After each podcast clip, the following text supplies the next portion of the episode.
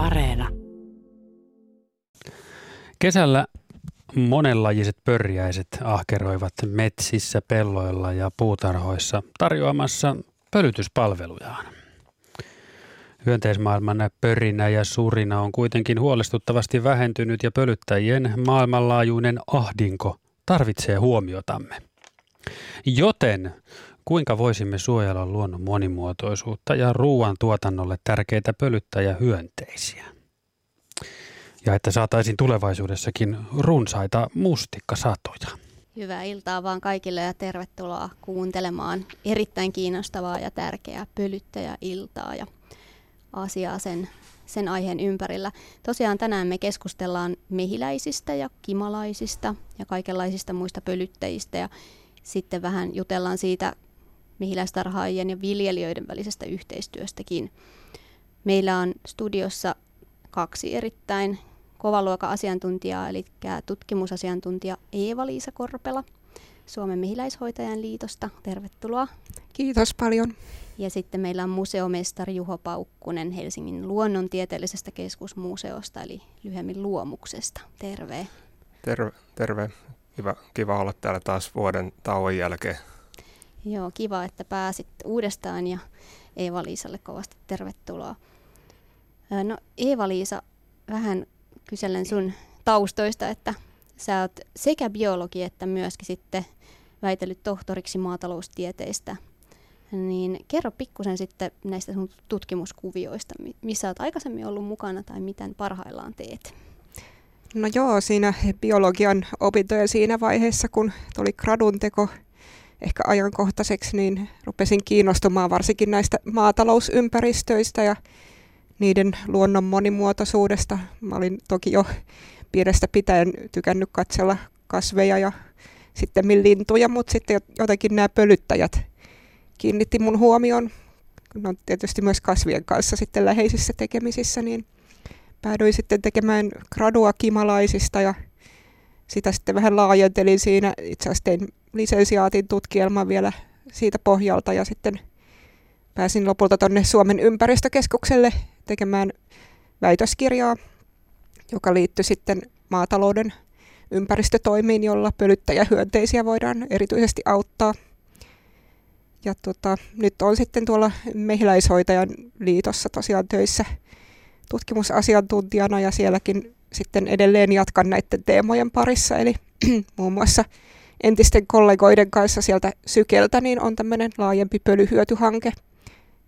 Ja sitten muitakin pölytykseen liittyviä juttuja on meneillään tällä hetkellä. Joo, ja Juho, oot myöskin mukana tässä pölyhyötyhankkeessa, eikö niin?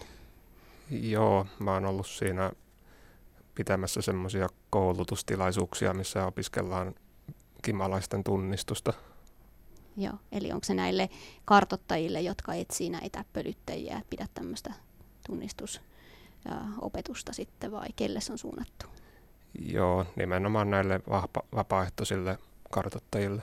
Joo, eli onko siinä sitten koko Suomen laajuinen verkosto ihmisiä, vapaaehtoisia, jotka, jotka näitä sitten kartottaa?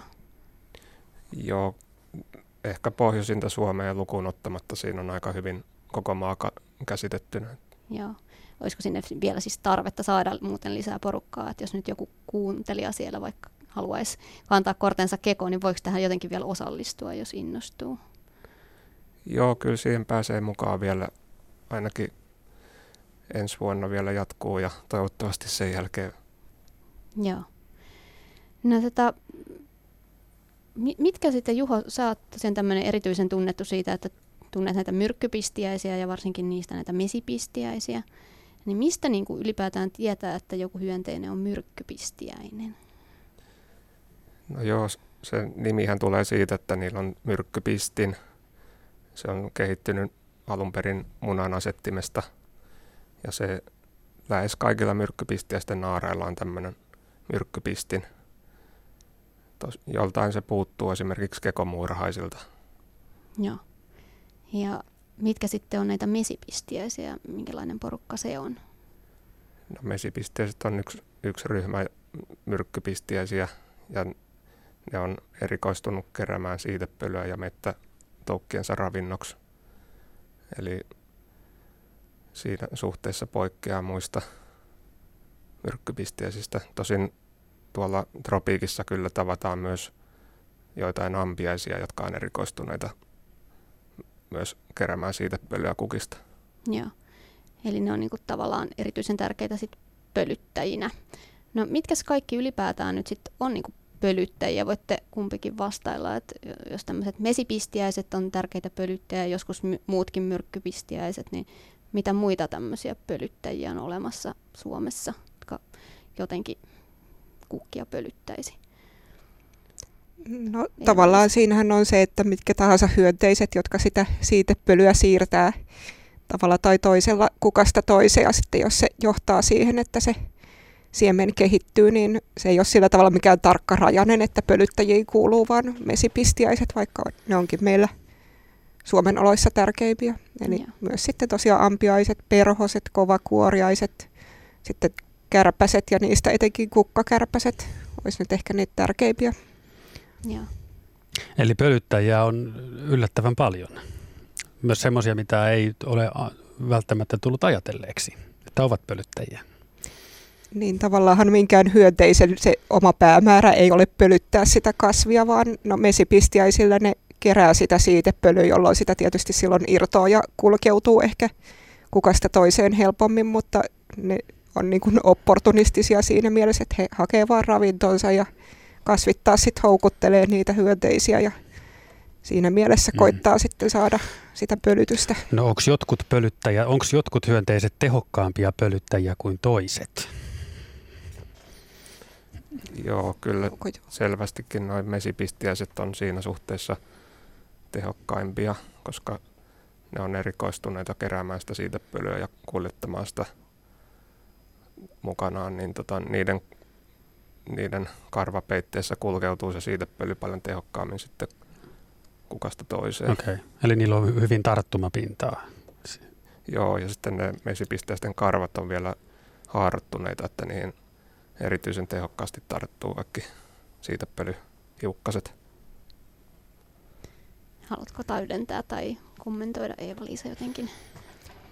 No tavallaan no, esimerkiksi just tarhamehiläisellä on se, että siellä pesässä on semmoinen tietynlainen tanssikieli, jonka avulla ne sitten suuntaa niin kuin samaan kasvustoon iso porukka, jolloin voi ajatella, että sitten ne lentää niin kuin saman lajin kukasta kukkaan ja siellä tavalla niin kuin ehkä taas sitten jotkut perhoset nyt hakee mettä sieltä täältä erilaisista kasveista, eikä sitten se ristepölytys välttämättä ole niin tehokas. Onko tästä tanssista sulla jotain tarkempaa tietoa, että mitä, minkälaisia asioita ne sen tanssin avulla niin kuin pystyy toisilleen sitten välittämään? Joo, jos mä nyt muistaisin ulkoa, mm. mutta siinä saadaan sekä niin kuin se kulma, tavallaan siis mehiläispesässähän on tämmöisiä niin sanottuja kakkuja, eli se hunaja on niissä semmoisissa vahapohjukkeissa ja kehissä siellä pesässä ja sitten kentältä palaava mehiläinen niin kuin talsii siinä tavallaan semmoista vähän niin kuin kahdeksikon muotoista kuvioa ja se kulma siinä kertoo sitten sen suunnan aurinkoon ja sitten muistaakseni se väristelyn nopeus oli sitten vielä se etäisyys sinne hyvään mesilähteeseen, eikö näin? Joo, kuulostaa oikein fiksulta. Mä voisin tässä vaiheessa todeta, että tässä Luonto Suomen teemaillassa käsitellään tänä iltana siis pölyttäjiä. Puhelinnumero meille tänne päin on 020317600. WhatsApp-numero 0401455666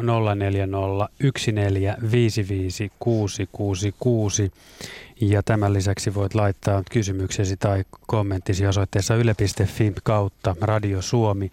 Jani ottaa täällä puheluita vastaan. Kuuntelijamme Timo Kemijärveltä kysyy ja kertoo, että Lapissa hillasato on ollut poikkeuksellisen hyvä. Mikä merkitys pölyttäjillä on hillasadon onnistumisessa?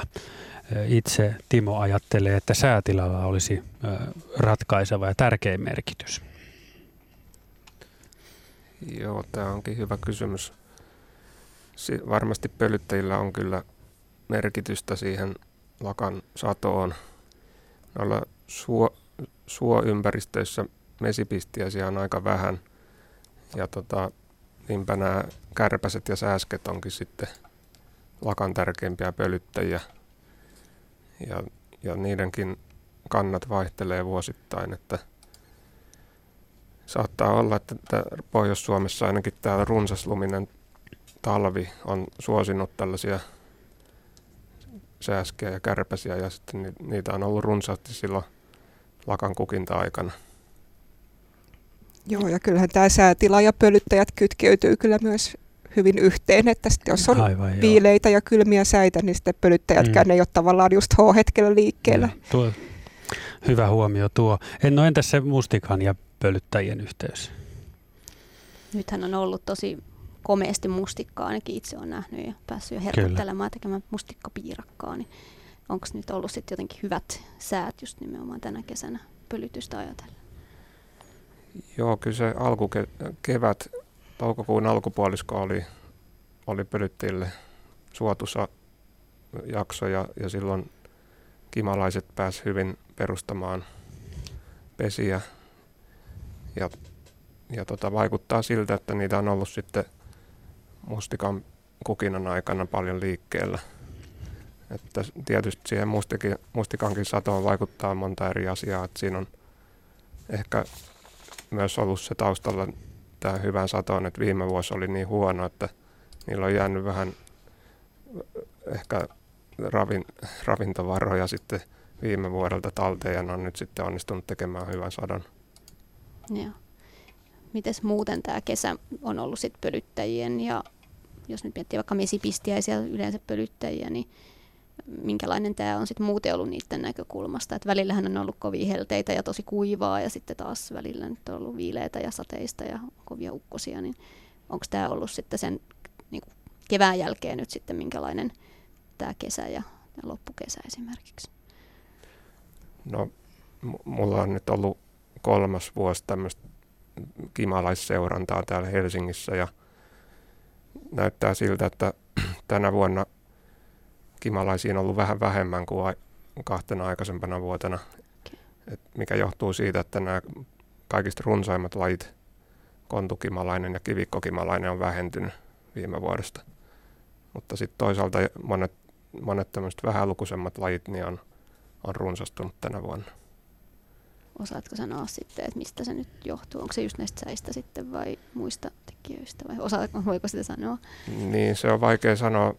Ainakin kontukimalaisen osalla saattaa olla kyse siitä, että tänä vuonna on ollut tämmöistä lois, sukkulamaton loistaa paljon. Aha. Ja se on ehkä sitten vähentänyt niiden määrää. Joo. Ja sitten kivi, kivikkokimalaisen osalla taas se, sen oma pesäloinen kivikko loiskimalainen on ollut tänä vuonna poikkeuksellisen runsas, että ehkä se loinen on nyt sitten tänä vuonna ollut vähän niskan päällä. Okei.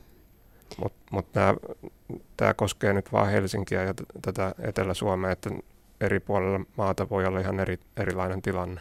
Joo, ja tänne voisit varmaan soittaakin, jos jollain kuuntelijalla on havaintoja. En, ennen kuin otetaan tuo meidän seuraava ja ensimmäinen soittaja, niin mä haluaisin vielä Juholt kysyä tähän äskeiseen sun kommenttiin, niin että miten sitä kimalaisseurantaa tehdään? No sitä voi tehdä monellakin eri tavalla, mutta yleisin menetelmä on tämmöinen linjalaskenta. Eli siinä on, on kiinteä reitti, linja, joka kuljetaan vaikkapa neljä tai viisi kertaa kesässä läpi ja sitten lasketaan kaikki eteen osuvat kimalaiset. Ja sillä tavalla sitten nähdään, miten niiden määrä vaihtelee. Tietysti voidaan myös käyttää erilaisia pyydyksiä ja niiden avullakin sitten saadaan vertailukelpoista tietoa. Voisin vielä Eeva-Liisa sulta, että onko sulla jotain näkemystä tästä kesästä tai havaintoja itsellä? No mä itse olin tuossa maastotöissä kyllä pienen hetken, mutta se oli just tuossa kesäkuun alkupuolella ja voisin tuohon kommentoida noihin määriin, että jos joku kuuntelija vaikka miettii, että miksi just kesäkuussa on niin vähän niitä kimalaisia, niin se johtuu ihan siitä vuoden kierrosta, että keväällä tulee nämä talvehtineet kuningattaret ja niitä voi näkyä hyvinkin runsaasti vaikka just jossain mustikkakasvustoissa, mutta sitten ne tavallaan siinä alkuvaiheessa kesää sitten on siellä pesissään, eikä työläisiä ole vielä tullut paljon, että tästä johtuu tämmöinen, että sitten taas nyt loppukesästä heinäkuussa rupeaa olemaan runsaasti niitä työläisiä. että ei tavallaan ole kadonnut mihinkään siinä kesäkuussa. Se johtuu ihan niin kuin siitä luontaisesta vuosirytmistä. Joo, ei tarvitse sitten heti huolestua. Joo, meillä olisi nyt sitten linjalla Esa ja oot menossa varkauteen ja minkälaista kysymystä sulla olisi asiantuntijoille? No, joo, Tuovisen Esa tässä iltaa tuota, kuuntelin tuota ohjelmaa ja kun näitä pörjäisistä kerrotaan paljon tarinata ja halutaan, että niitä tehdään pesiä, mutta minun ymmärtääkseni Kimalainen talvehtii maapesissä. Ja onko sillä nyt mitään merkitystä, että kun viime talvihan oli sateinen ja sitten pakasti ja taas vettä satoja pakasti, niin tuota, kadottiko se nämä kuningattaret, jotka talvehtivat tuota maapesissä tuota, vai mikä oli tämä, miksi tämä alku kevät oli niin, ettei juurikaan ollut kimalaisia? Missä päin tämä sun havainto on tehty? Sä nyt matkalla varkauteen. Joo. Joo, Itä, Itä-Suomessa nimenomaan Varkauden alueella Joo. oli todella tuota, surkia talvi tuota, että siellä ei juurikaan lunta ollut. Eli ei ollut normaalia talvea ensinkään, vaan oli vettä satoja, sitten pakasti ja taas vettä satoja pakasti. Joo, kiitos mm. hyvästä kysymyksestä. Mitäs täällä ollaan mieltä? Kumpi ensin vastaisi? Niin, tässä on nyt vähän erilainen havainto kuin mulla täällä Etelä-Suomessa, että, että täällä oli ehkä tavallista enemmän kimalaisia keväällä, mutta tässä se näkee, miten Suomi on iso maa ja täällä eri puolella voi olla erilaisia kehityskulkuja. Mutta tota, joo, kyllä se on mahdollista tietysti, että kimalaiset kun talvehtii maassa kaivamissaan, yleensä ne on itse kaivannut semmoisen kolon, mihin ne menee talvehtimaan, niin silloin jos on sateinen ja lumeton talvi, niin sitten maaperä kostuu ja, ja tota, ne saattaa kärsiä sitten tästä liiasta märkyydestä. Ja, mutta vaikea siihen sanoa mitään sen tarkempaa, että ei ole varmaan kauheasti tutkimustietoa aiheesta. Onko Eeva-Liisa sulla jotain lisättävää tähän? No en muista ihan ulkoa enää, että minkälainen kevät omasta mielestä oli, mutta ehkä Juhon edellisestä niin kuin sen poimin, että niitä harvinaisempia kuningattaria, tai siis harvinaisempien kimalaislajien kuningattaria tuntui olevan aika hyvinkin liikkeellä. Et mä olin esimerkiksi tuolla Somero Rekijokilaaksossa, mikä on upea perinnebiotooppikohde, niin kirjokimalaisia muun muassa oli siellä hyvinkin paljon kuningattaria. Kiinnitin ihan siihen huomioon, että niitä oli todella paljon, mutta et nämä voi olla tosi paikallisia nämä vaihtelut mm. ja hienoa, että saadaan nyt sitten ihan tämä tutkimus käyntiin, että seurata tietoa niistä. Ja. Niin ja Esa, Esa sä tota, niin tiedät asioista sen verran, että osasit tehdä huomioita, että kimalaisia ei siellä sinun paikallasi ollut normaali Juuri verran. näin. Juuri näin. Joo. Sen verran on kuitenkin tullut elämän aikana luontoa seurattua ja Joo. pystyy tuota, näkemään poikkeukset. Hyvä. Joo, ehdottomasti. Ja tota, katsotaan, mikä tilanne on sitten tulevaisuudessa. Että, että tota, jos talvi, ja, talvi on erilainen ja kevät sitä myöten erilainen, niin, niin, niin katsotaan, miten tilanne kehittyy. Mutta kiitos soitosta ja turvallista matkaa. Joo, kiitos. kiitos. Moi moi. 0203 17600 on puhelinnumero Radio Suomen Luonto Suomen pölyttäjäiltaan, siis 0203 17600. Jani vastaa puheluihin. Äsken kehuttiin mustikkasatoa, niin tulee viesti Pohjois-Karjalasta, että kaikkialla hyvä mustikkavuosi ei ole ollut Pohjois-Karjalan osalta vähän liioittelua, nimittäin saarissa ei enää kasva mustikka täällä. Ei ole siis marjoja, mikä lie. Onkohan kyse pölyttäjien puutteesta? Itsellä vähän sellaista havaintoa, että saattaa olla joskus peuroja, jotka sitten herkuttelee mustikoilla, että sekin voi olla yksi syy tietysti. Okay. Mutta en, en ole peura-asiantuntija, tuli vaan mieleen tämmöinen. Mä olisin Juho sulta vähän kysellä nyt, kun näistä äsken tuossa tuli tuo kirjo, oliko kirjokimalainen se laji? Kyllä. onko se, onko se semmoinen tota, se on harvinainen varmasti vai onko se jotenkin paikallinen jossain nimenomaan? Itsellä ei ole varmaan tullut vastaan ehkä koskaan. En tiedä, olisinko, olisiko älynnyt, jos olisi tullut, mutta minkälainen laji se on ja missä sitä sitten esiintyy Suomessa?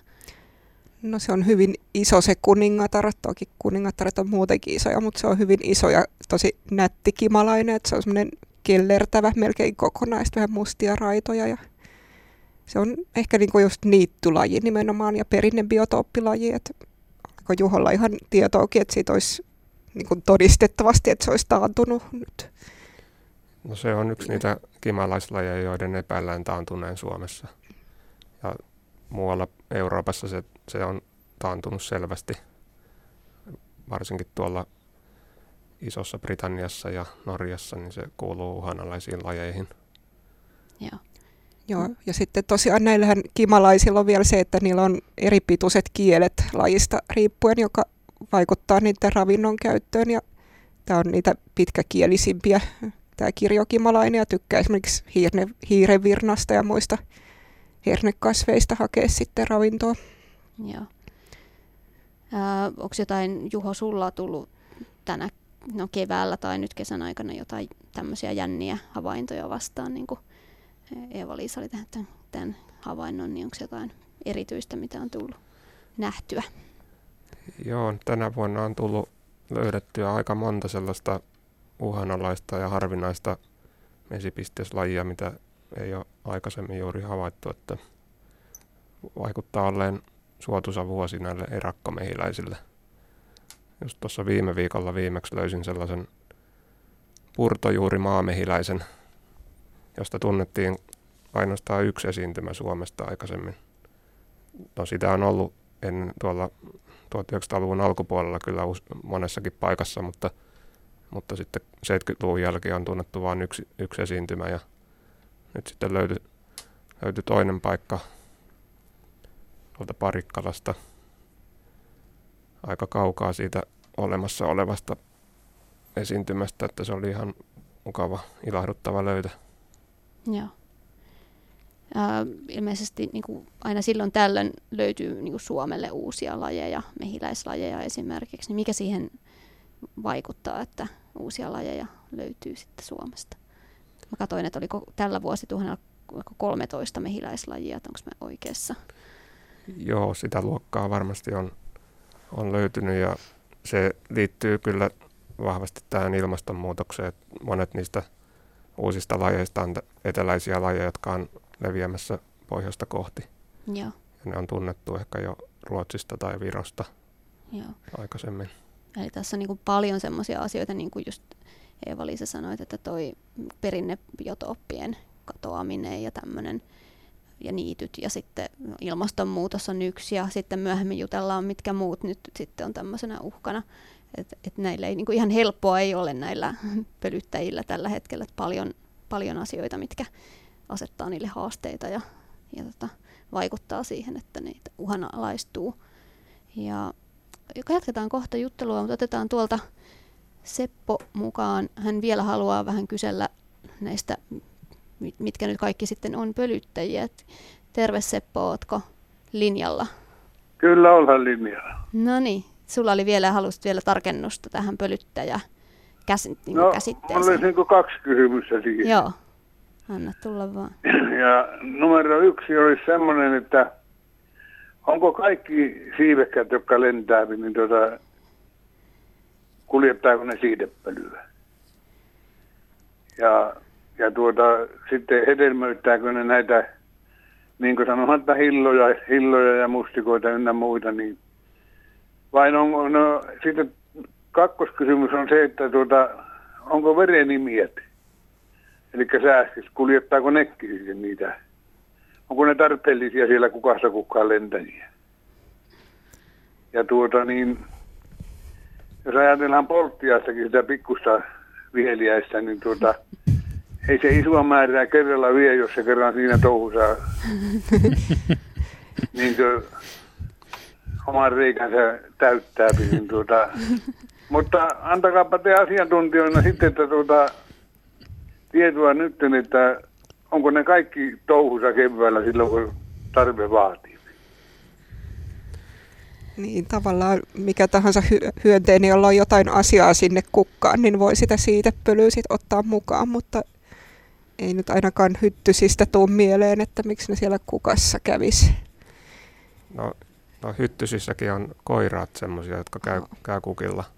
Okei. Että eihän ne sieltä paljon sitä siitepölyä yleensä ota mukaan, mutta periaatteessa silloin, jos niitä on paljon, niin kyllä niistä voi olla jotain apua pölytyksessä. Ja sitten on tietysti paljon semmoisia lentäviä hyönteisiä, joilla esimerkiksi suuosat on surkastunut kokonaan. Ja silloinhan ne ei tarvii mitään ravintoa kukista, niin ne ei sitten ole myöskään pölyttäjiä. Esimerkiksi yöperhosissa on paljon tällaisia, tällaisia ja sitten päivän korennoissa ja, ja muissakin hyönteisryhmissä. Mutta polttiaiset, oliko niille pölyttäjän roolia? No polttiaisilla tuskin on kyllä roolia, koska ne on tosiaan niin pieniä ja, ja en, en ole kuullut, että niidenkään koiraat kävis kukilla. Joo, no sitä ei ole kukaan tutkinut sen kummemmin. No varmaan sitä on tutkittu, mutta, mutta nyt en, en muista itse sitä asiaa. Mm. Eli harmillisesti ne, ne, niistä ei ole meille suurta iloa sitten tietyllä tavalla, mutta totta kai ovat tärkeitä tuolla luonnossa yhtenä, yhtenä lajiryhmänä niin. muiden joukossa. No tuota, onko ne niin pääsääntöisesti näitä pölyttäjiä, niin nämä mehiläislajikkeet? Kyllä ne on ne mesipistiäiset kaikkinensa varmasti Suomessa meillä tärkeimmät, eli niihin kuuluu kimalaiset ja erakkomehiläiset ja sitten tämä tarhamehiläinen. Siinä on ne tärkeimmät ja sitten vaikea sanoa tärkeysjärjestystä, mutta varmasti siellä tulee sitten ne kukkakärpäset ehkä ja perhoset ja jossain määrin ampiaiset myös. Niin, tämä pölyttäjien tärkeyskysymys on tämmöinen vähän monitahoinen ongelma, koska vesipisteestä on kyllä kaikista tehokkaimpia pölyttäjät. Ne kuljettaa sitä siitepölyä tehokkaimmin, mutta sitten toisaalta jotkut muut hyönteiset voi olla paljon runsaampia määrältään. Ja sitten jos niitä on valtavasti, ja, niin ne saattaa kuitenkin loppujen lopuksi olla sitten tärkeimpiä pölyttäjiä jossain, esimerkiksi soilla tai Lapissa tuntureilla. Juuri niin, riippuu tosi paljon ympäristöstä ja siitä kasvilajista sit myös, että minkä tyyppisiä hyönteisiä se houkuttelee parhaiten. Ja sitten toisaalta voisi ajatella myös mesipistiäisistä, että niillä on tehokas menetelmä, että ne haluaa sen siitä pölyn itselleen. Eli tavallaan ne kerää sen itseään varten ja sitten joku muu hyönteinen saattaa itse asiassa levittääkin sitä just runsaana esiintyessään niin paremmin jopa.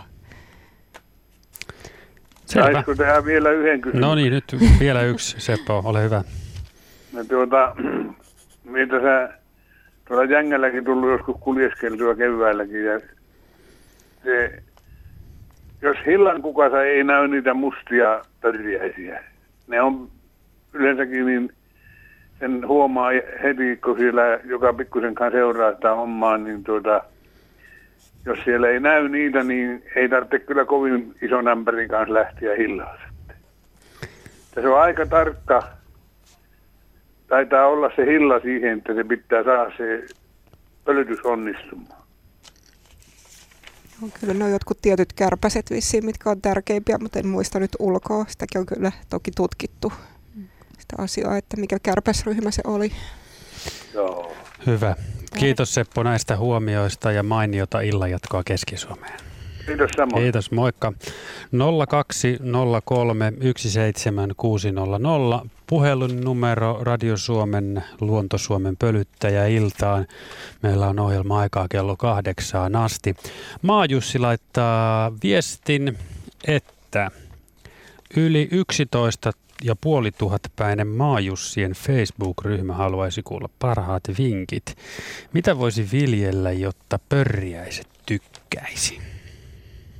No niin, hyvä kysymys. No niin, tulipa mieleinen kiva mm-hmm. kysymys. Kyllä tietysti niin kuin se olisi kaikkein tärkeintä, että se maisema olisi mahdollisimman monipuolista, eli jos vaan suinkin on mahdollista jättää sinne niitä leveitä pientareita tai puusaarekkeita tai myös ihan rakennukset on tärkeitä. Jotkut vanhat lahoavat ladot, niin ne on erinomaisia pesäpaikkoja monille pistiäisille ja sitten taas pellolla myös se monipuolisuus, että viljelykierto on vaikka tattaria tai muita tämmöisiä kasveja, mitkä antaa sitten mettä ja siitepölyä ja sitten myös ehkä apiloita ja näin poispäin. Ja sitten vähän, vähän kemikaaleja tietysti. Tuleeko sulle Juho mieleen jotain? No viljelykierron lisääminen, eli tämmöisen hernekasvin ottaminen mukaan siihen peltoviljelyyn on myös, myös hyvä keino saada varsinkin näitä kimalaisia sinne lisää. Joo. Mä aloin miettiä, että kun pelloilla näkyy näitä puusaarekkeita, niin onkohan ne jätetty ihan vartavasten jotain varten?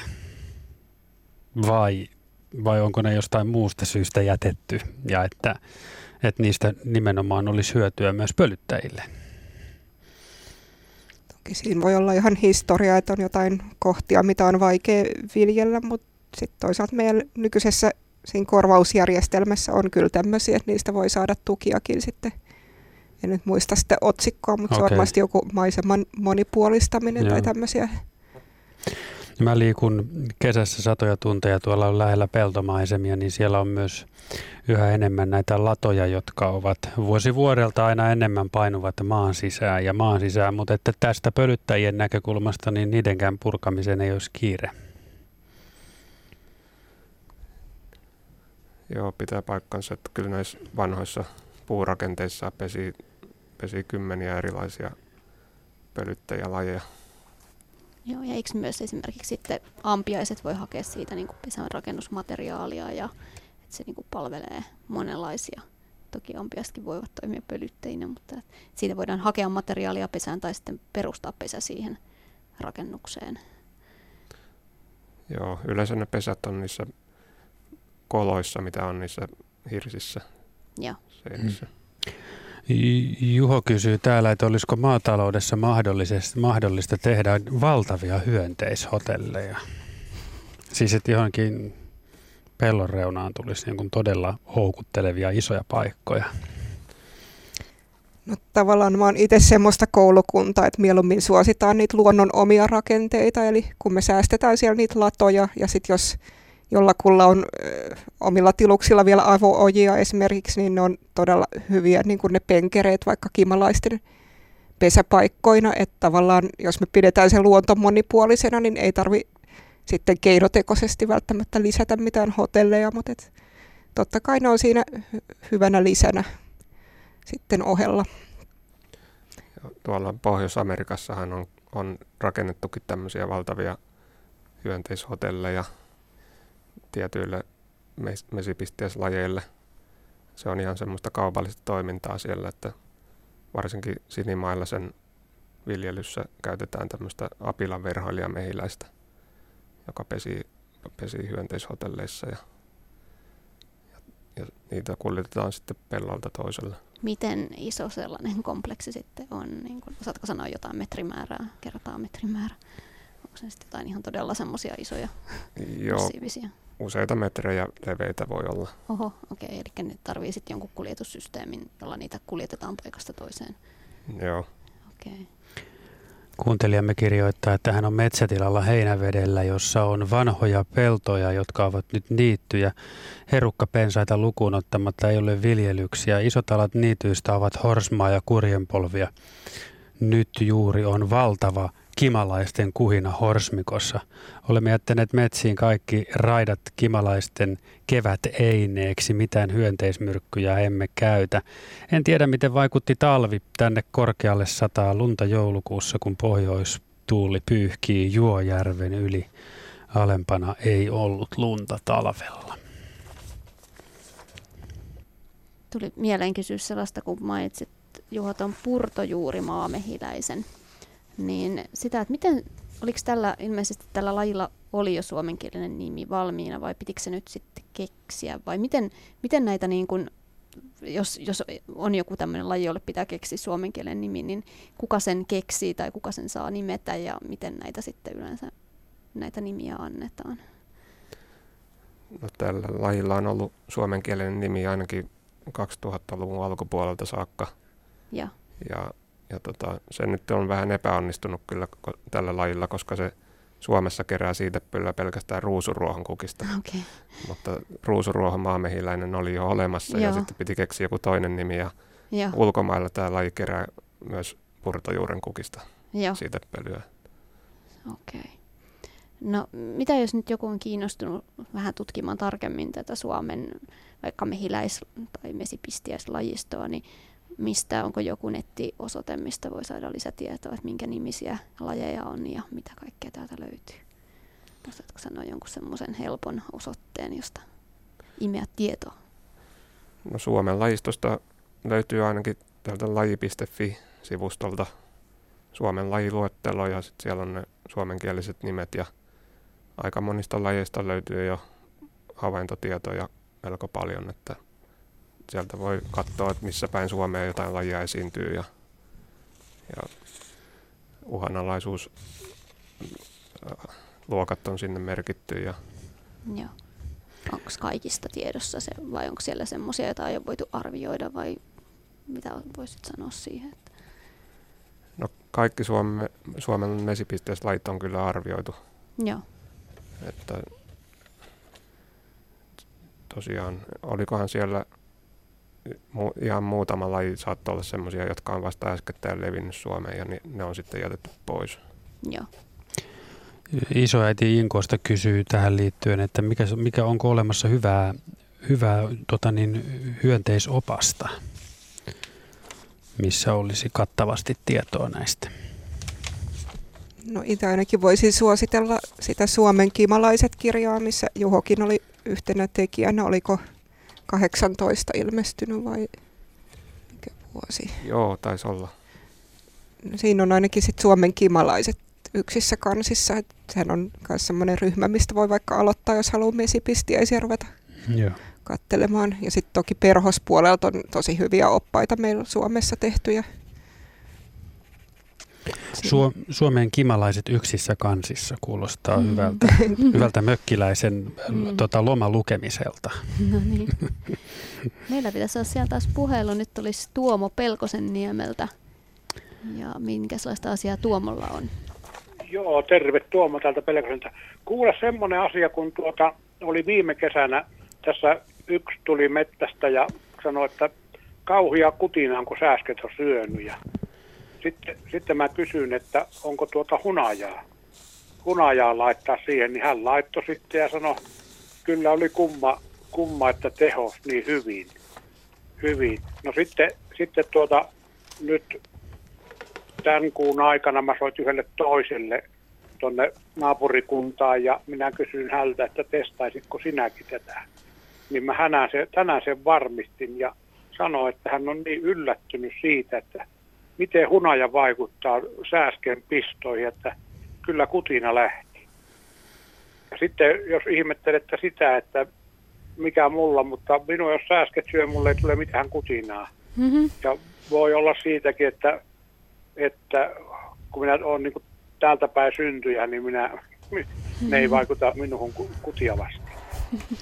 Mutta siis, että jos on kutiavia sääskin pistoja, niin paukamia, jotka oikein Niin. syyhyää, varsinkin jaloissa, tota niin, niin että jos sipasee pikkusen siihen iskukohtaan kevyesti hunajaa, niin silläkö sinun no, kokemuksen mukaan niin kutina häviää?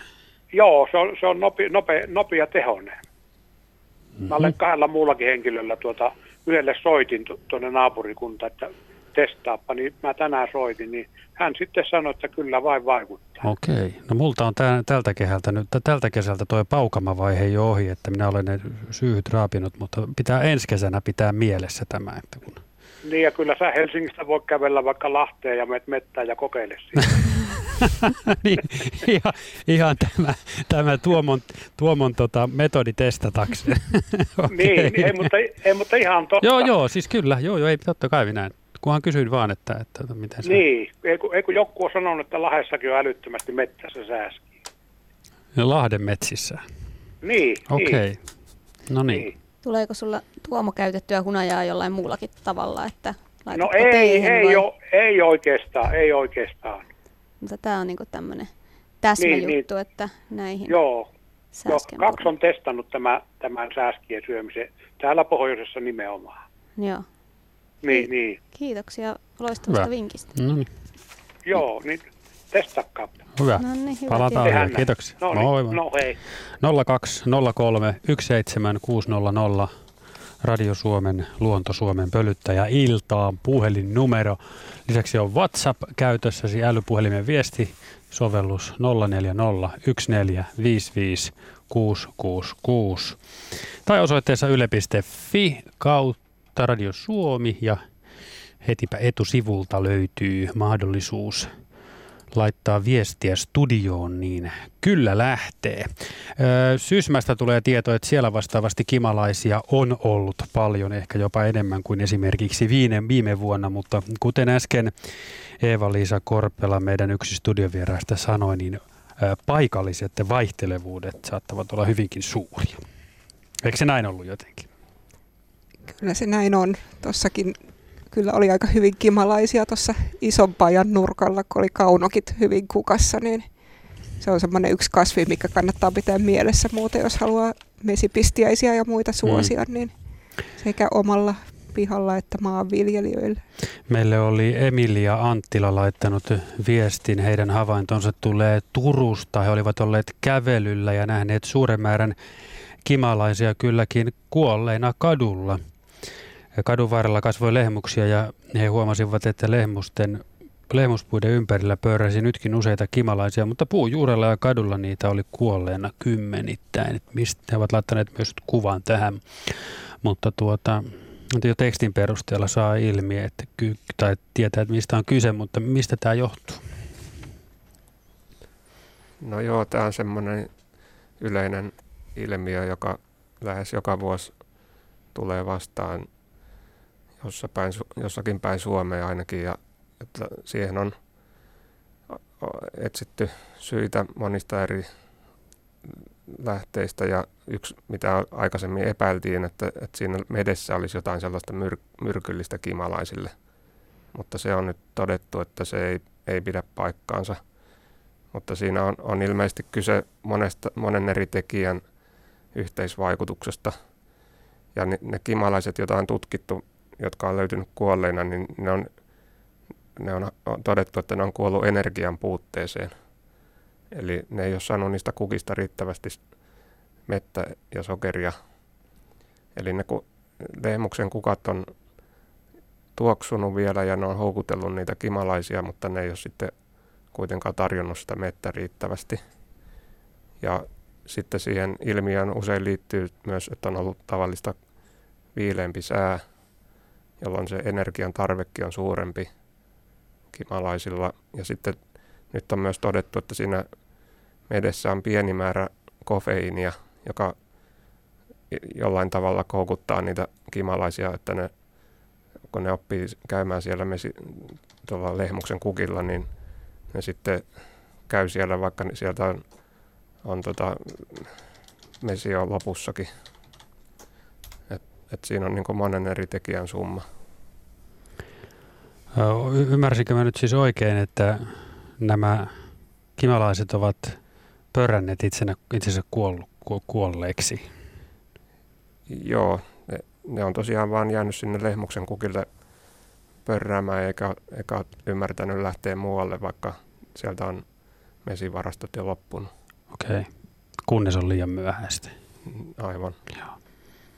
Aikamoinen tragedia kyllä, vielä oikein joukko, joukko kuolemat. Varmasti siellä oli kuulemma Akseli, Akseli tota, Anttila, neljävuotias ollut ihan hädissään, kun oli Voi nähnyt, ei, että joo. Joo, mutta ei tälle mitään ilmeisesti mahda, että tämmöistä välillä tapahtuu. Mm. Niin ja siis mä muistan myös sen, että nä- tästä ihan samasta aiheesta on tullut aikaisemmissa lähetyksissä tai aikaisemmissa luontolähetyksissä sekä kysymyksiä että havaintoja, että nimenomaan kimalaisia on niin lehmuspuiden alta löytyy kuolleena. Mutta joo, Tästä on siis kyse. Voitaisiin lähteä juttelemaan sitten ehkä näistä no, medestä ja hunajasta sitten. Tuli mieleen tuosta noista kimalaista, nehän on tavallaan, on joskus kuullut, että, että se on tavallaan aerodynamiikan kannalta ihme, että ne edes voivat niin kuin lentää, että kun niin iso ja pörrönen painava otus ja pienet siivet suhteessa, että, että miten se on edes mahdollista, että voisi kuvitella, että se energiankulutus on aika suurta sitten tuommoisella kimalaisella, niin onko se näin? Että miten paljon ne tarvii tavallaan energiaa, että ne edes jaksaa sitten lentää sinne pesään takaisin, että, että jos tällainen kuolematon puun juurellekin on mahdollinen, niin tietääkö niiden niin energiankulutuksesta tai tästä, että miten se on mahdollista, että ne edes lentää? Joo, tämä on myös sellainen mysteeri, joka on vasta 80-luvulla osattu ratkaista. Eli aikoinaan tutkijat teki laskelmia, joiden mukaan kimalaisten ei olisi pitänyt pystyä lentämään. Joo, näin mäkin olen Ja tota, sitten 80-luvulla vasta todettiin, että se siipien liikerata on, on erilainen kuin niissä laskelmissa okay. oli te, ajateltu ja se sitten ratkaisi sen, että se ei kuluta niin paljon energiaa. Selvä. Tämä on Luontosuomen pölyttäjä Ilta. Mirjami. Mietin sellaista, että miten sitten jos mietitään nyt, että me ollaan aika riippuvaisia näistä pölyttäjistä ja niiden tarjoamista pölytyspalveluista, että meidän aika iso osa ravintokasveista vaatii jonkinlaista pölytystä, että se sato olisi sitten kelvollinen, niin osaat sä Eeva-Liisa sanoa, että mitä siitä tiedetään, että miten tämmöinen onnistunut pölytys sit vaikuttaa esimerkiksi peltokasveihin tai marja- ja hedelmäkasvien satoon? Joo, siitä on kyllä tutkimustietoa aika paljonkin ja tosiaan tietysti aina riippuu taas kasvista, mutta se siis ihan lisää sitä sadon määrää, niin kun saadaan enemmän kiloja per hehtaari käytännössä monista peltokasveista ja puutarhakasveista. Ja sitten myös siellä marja- ja hedelmäpuolella tavallaan se laatu on sitten parempi, eli vaikkapa mansikka sitten tulee tasamuotoinen ja parempi laatusta ja voi vaikuttaa jopa sitten siihen vaikka lopputuotteen säilyvyyteen esimerkiksi. Tai toisaalta sitten vaikka öljykasveilla ilmeisesti siihen öljypitoisuuteen eli laatuun sille, siinä mielessä. Joo, eli aika olennaisesta ja ilmeisesti tällä esimerkiksi just mustikallakin se on, tässä pohdittiin sitä, että kuinka isossa osassa sitten tämä pölyttäjien rooli siinä on, niin todettiin ilmeisesti, että ei juurikaan mustikka pölyttyisi ilman näitä pölyttäjiä. Joo, mustikan tärkeimpiä pölyttäjiä on kimalaiset ja niissä käy kyllä jonkun verran muitakin hyönteisiä, mutta kimalaiset pystyy irrottamaan sitä siitepölyä mustikan kukista tehokkaammin. Radio Suomessa vietetään Luonto-Suomen pölyttäjäiltaa. Erkki kysyy, että kun puhetta on pölyttäjistä tässä näin, niin hän mietiskelee, että onko näin, että viljelijät, jotkut viljelijät tilaavat ulkomailta mehiläisiä pölyttämään peltoja. Ja liittyykö tähän jotain riskejä kotimaisille mesipistiäisille? No Suomessa on jonkun verran tilattu kimalaisia ulkomailta lähinnä kasvihuoneviljelyihin tomaatin pölyttäjäksi. Mutta peltoviljelyssä niitä ei, ei mun tietääkseni vielä ko- ainakaan paljon ole käytetty. Et mansikan pölytyksessä kai jonkun verran on käytetty ja sitten hedelmätarhoilla.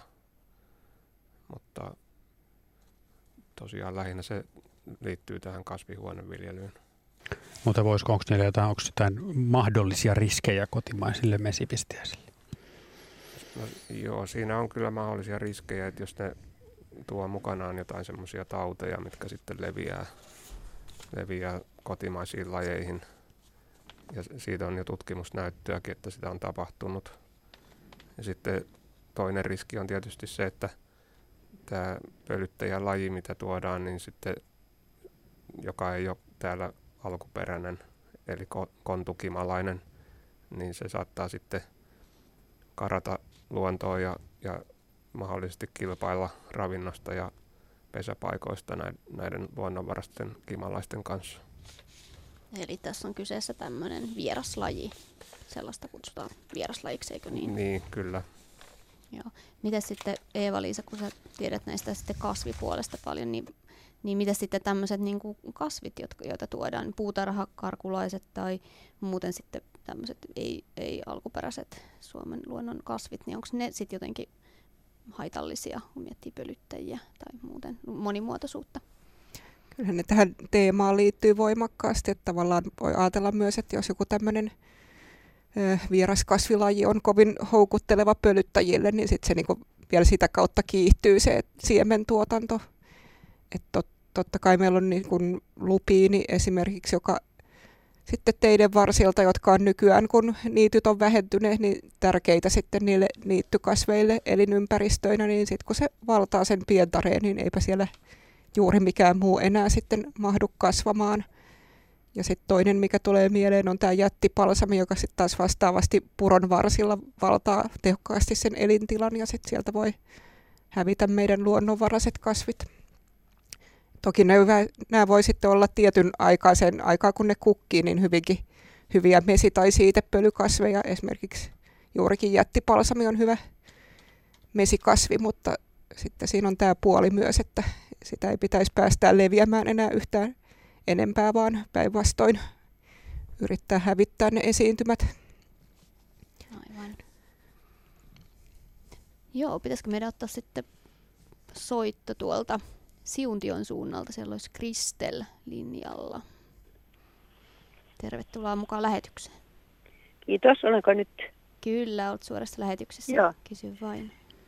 Eli joo, mä soitin just sinne kysytäkseni tämmöistä, koska mä, mulla on mökki täällä keskellä metsää. Täällä on paljon kaikkia mustikoita ja puolukoita ja kaikenlaisia kasveja. Täällä on yleensä ollut, siis mä oon ollut täällä 15 vuotta yli, ja täällä on aina kauheasti tosi paljon kimalaisia joka, joka vuosi ja mä oon niitä seuraillut. Ja nyt tänä vuonna, niin ehkä kaksi-kolme viikkoa, niin suunnilleen joka päivä, kun mä tuun tänne katsomaan, niin mä se, se, seison tässä niiden keskellä näiden kasviossa näitä kimalaisia. Ne alkaa olla niin väsyneitä, että ne ei enää muuta kuin, ne ei lentele, vaan ne jäät noin keski jossain vaiheessa. Ja, ja ne ihan niin kuin sinne aamulla, kun sä katson siellä, ne on joko kuolleet että puolipökertyneet. Ja mä sanoisin, että nyt verrattuna siihen, mitä normaalisti näitä lentää, niin näistä ehkä 5 prosenttia jäljellä.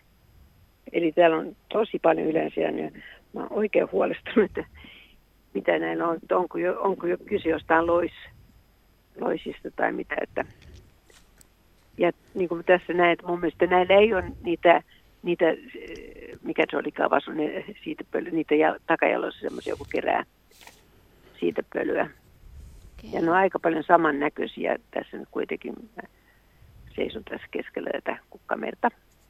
Mitäs? Eli onko tästä jotain tietoa, että onko tämmöistä liikkeellä nyt, onko loisia harvinaisesti enemmän. Ja mä kuulin, kun te puhutte niistä, niistä tota, jonkun tietyn puun, puun alla kuolleista, mutta täällä Joo, on ihan... lehmuksesta oli Joo. puistolehmuksesta.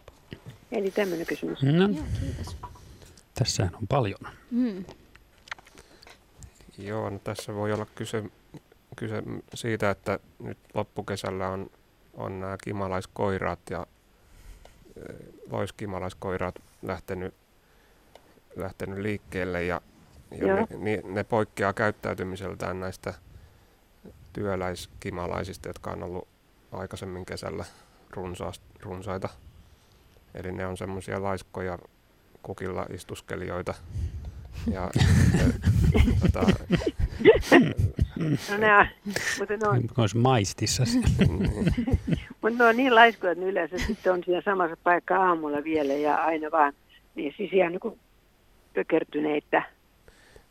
Ja joka päivä mähän on asunut samassa paikkaa tai ollut täällä mökillä joka vuosi, enkä koskaan ole huomannut tämmöistä ilmiötä, että, että tämä on niin, niin laajaa. Siis tosiaan, että mä niin kuin eka kerran huomasin sen kaksi viikkoa ja joka, joka päivä on tämä sama juttu.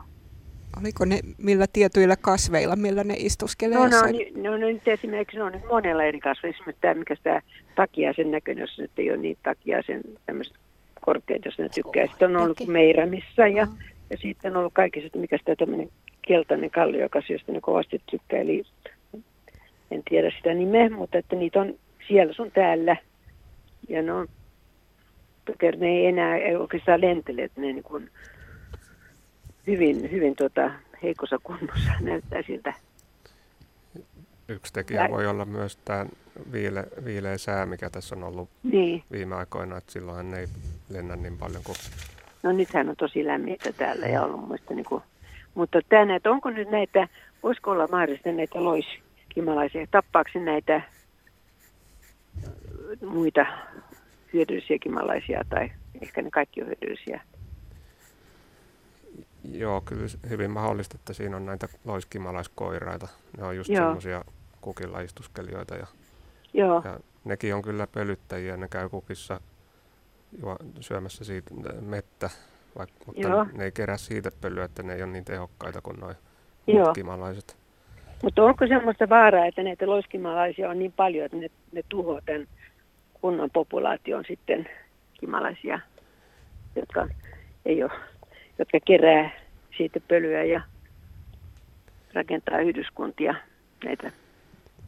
No kyllä ne varmaan vaikuttaa niiden isäntälajien kan, kantoihin, että siinä Joo. saattaa olla sellainen syklinen kehitys, että aina silloin tällöin ne runsastuu paljon ja sitten se isäntälaji taantuu ja sitten taas Joo, väl, myöhemmin sitten taas isäntälaji runsastuu. Että okei. Okay. Joo, No voisi ehkä ottaa tuon loiskimalaisen nyt tässä esiin, että Joo, mikä se ota. on. Että joo, sehän on tavallaan samanlainen kuin hyönte, tota, lintumaailmassa on käki siis. Eli se joo. käy munimassa niin kuin kimalaisen pesiin ja sitten se Joo, varsinainen kimalainen kasvattaa ne loiskimalaisen jälkeläiset. Ja sitten niillä on usein vielä tällainen, ne on erikoistunut tiettyyn kimalaislajiin, niin kuin kukin Joo. loiskimalaislaji. Eli niiden ulkomuoto on häm, niin kuin hämäävä myös. Ja, joo. joo. Mutta sitten, tota, sitten mä, mulla on tää tämmöinen kimalaiskirja ja sitten mä luin jonkun kauhujutun tämmöinen, onko se naamio kärpänen tai mikä se olikaan, kun laittaa näin sitten omat, pistää niitä ja niin tulee täyteen niiden omia niitä munia ja sitten ne syö ne suunnilleen sisältä päin. Horror story. joo, ne on näitä naamiokärpäsiä tosiaan, jotka, joiden toukat elää aikuisten kimalaisten loisina Joo, ja, ja ne saattaa sitten tappaa. heikentää ehkä. Joo, Voi, voi heikentää ehkä kantoja paikallisesti myös. joo. Joo. Mites muuten Okei. sitten nämä, nää, saitko vastauksen kysymykseen? No joo, kyllä, kyllä, mutta Joo. Joo, kiinnostavaa, että onko tämä nyt vain täällä tai onko tämä näköinen muualla. Vaikea sanoa, mutta jotenkin mulle tuli kyllä kanssa nämä kimalaiskoirat mieleen. Ne käyttäytyy juuri tällä tavalla, että jos- on vähän kostea Joo. ja kolea aamu, niin ne saattaa Okei. todella niin kuin möllöttää siellä Mm. Ja, puutarhakasveilla isoja Joo. määriä samoissa Joo. kukinnoissa. ja tämä oli nimenomaan loppukesän ilmiö. Joo, nämä Joo. on niin ollut pari viikkoa, joo, no on kyllä aika. Eli vastas, että katsotaan, tuleeko vähemmän kimalaisia Mm. tulevaisuudessa. No, hyvä. kiitoksia Kristel. Kiitos, kiitos. Moi moi. 020317600. Tai, mä en tiedä, onko sulla Markus siellä just jotain meneillään, mutta tuli vaan mieleen, että miten tämä sitten, niin kuin, jos nämä koiraat on tämmöisiä vähän la- laiskoja istuskelijoita, niin onko se siis tyypillistä, että nämä sukupuolet on näin erilaisia että käyttäytymiseltään? Ja miten muutenkin toi kimalaisten, niin kuin, että et mi- mikä se on se tavallaan se niiden elinkierto sitten siinä pesässä ja, ja onko sitten sukupuolten välillä jotain eroa, että e- miten kauan ne elää esimerkiksi ja mit, mitä ne, mikä on niiden kohtalo. Joo, se voi olla, että ne koirat, kyllä niistä saa ehkä vähän liian laiskan kuvan, jos, jos niitä tarkkailee vaan tälleen iltapäivisin ja keskipäivällä. Ne, ne lentelee usein aikaisemmin ihan aamulla ja, ja aktiivisesti. Ja tota, silloin ne etsii, etsii sitten kuningattaria parittelukumppaneekseen. Mutta tota, tosiaan näiden koiraiden esiintyminen keskittyy loppukesään. Ja, eli siihen aikaan, kun uudet kuningattaret myös kehittyy pesässä. Ja, ja sitten ne sitten kuolee syksyllä. Onko nyt vielä, niin kuin, mikä on niin kuin odotettavissa oleva elinaika niillä, että kuinka kauan ne vielä, vielä tässä on tänä loppukesänä, niin kuin, milloin ne alkaa sitten lopullisesti kupsahtelemaan. No kyllä vielä elokuun ajan niitä näkee ja syyskuun puolellakin jonkun verran. Joo. Selvä. Joo, mulla on aina täällä jotain pientä mm. meneillään, niin. mutta tota, tota, niin tänne on, mä luen ensin yhden viestin, joka liittyy tähän, että ei, ei kutise kun laittaa hunajaan, niin Jari Kajaanista kirjoittaa, että haavanhointoahan käytetään yleisesti terveydenhuollossa lääkehunajaa. Hunajalla on antibakteerisia ominaisuuksia, joten ne varmaan vaikuttaa hyttysen pistoihinkin. Jari on kaksi kertaa saanut luonnossa haavoja, haavan jalkoihin ja haavat paranee diabetespotilailla, kuten minulla varsinkin jaloissa huonosti ja hitaasti, mutta lääkehunaja on yksi parhaimpia sellaisten jalkojen hoitoon nimimerkillä kokemusta on. Ja tuota noin, Kai kirjoittaa, että hän on havainnut, tämä on hieno ilmaisu, satunnaisilta promeda- promenaadeiltani, että lehmusriveistä aina samat yksilöt tappavat kimalaisia vuodesta toiseen. Voisiko tämä olla näin? Niiden kukinta on poikkeava muihin verrattuna. Surmattuja kimalaisia on satuja puuta kohden.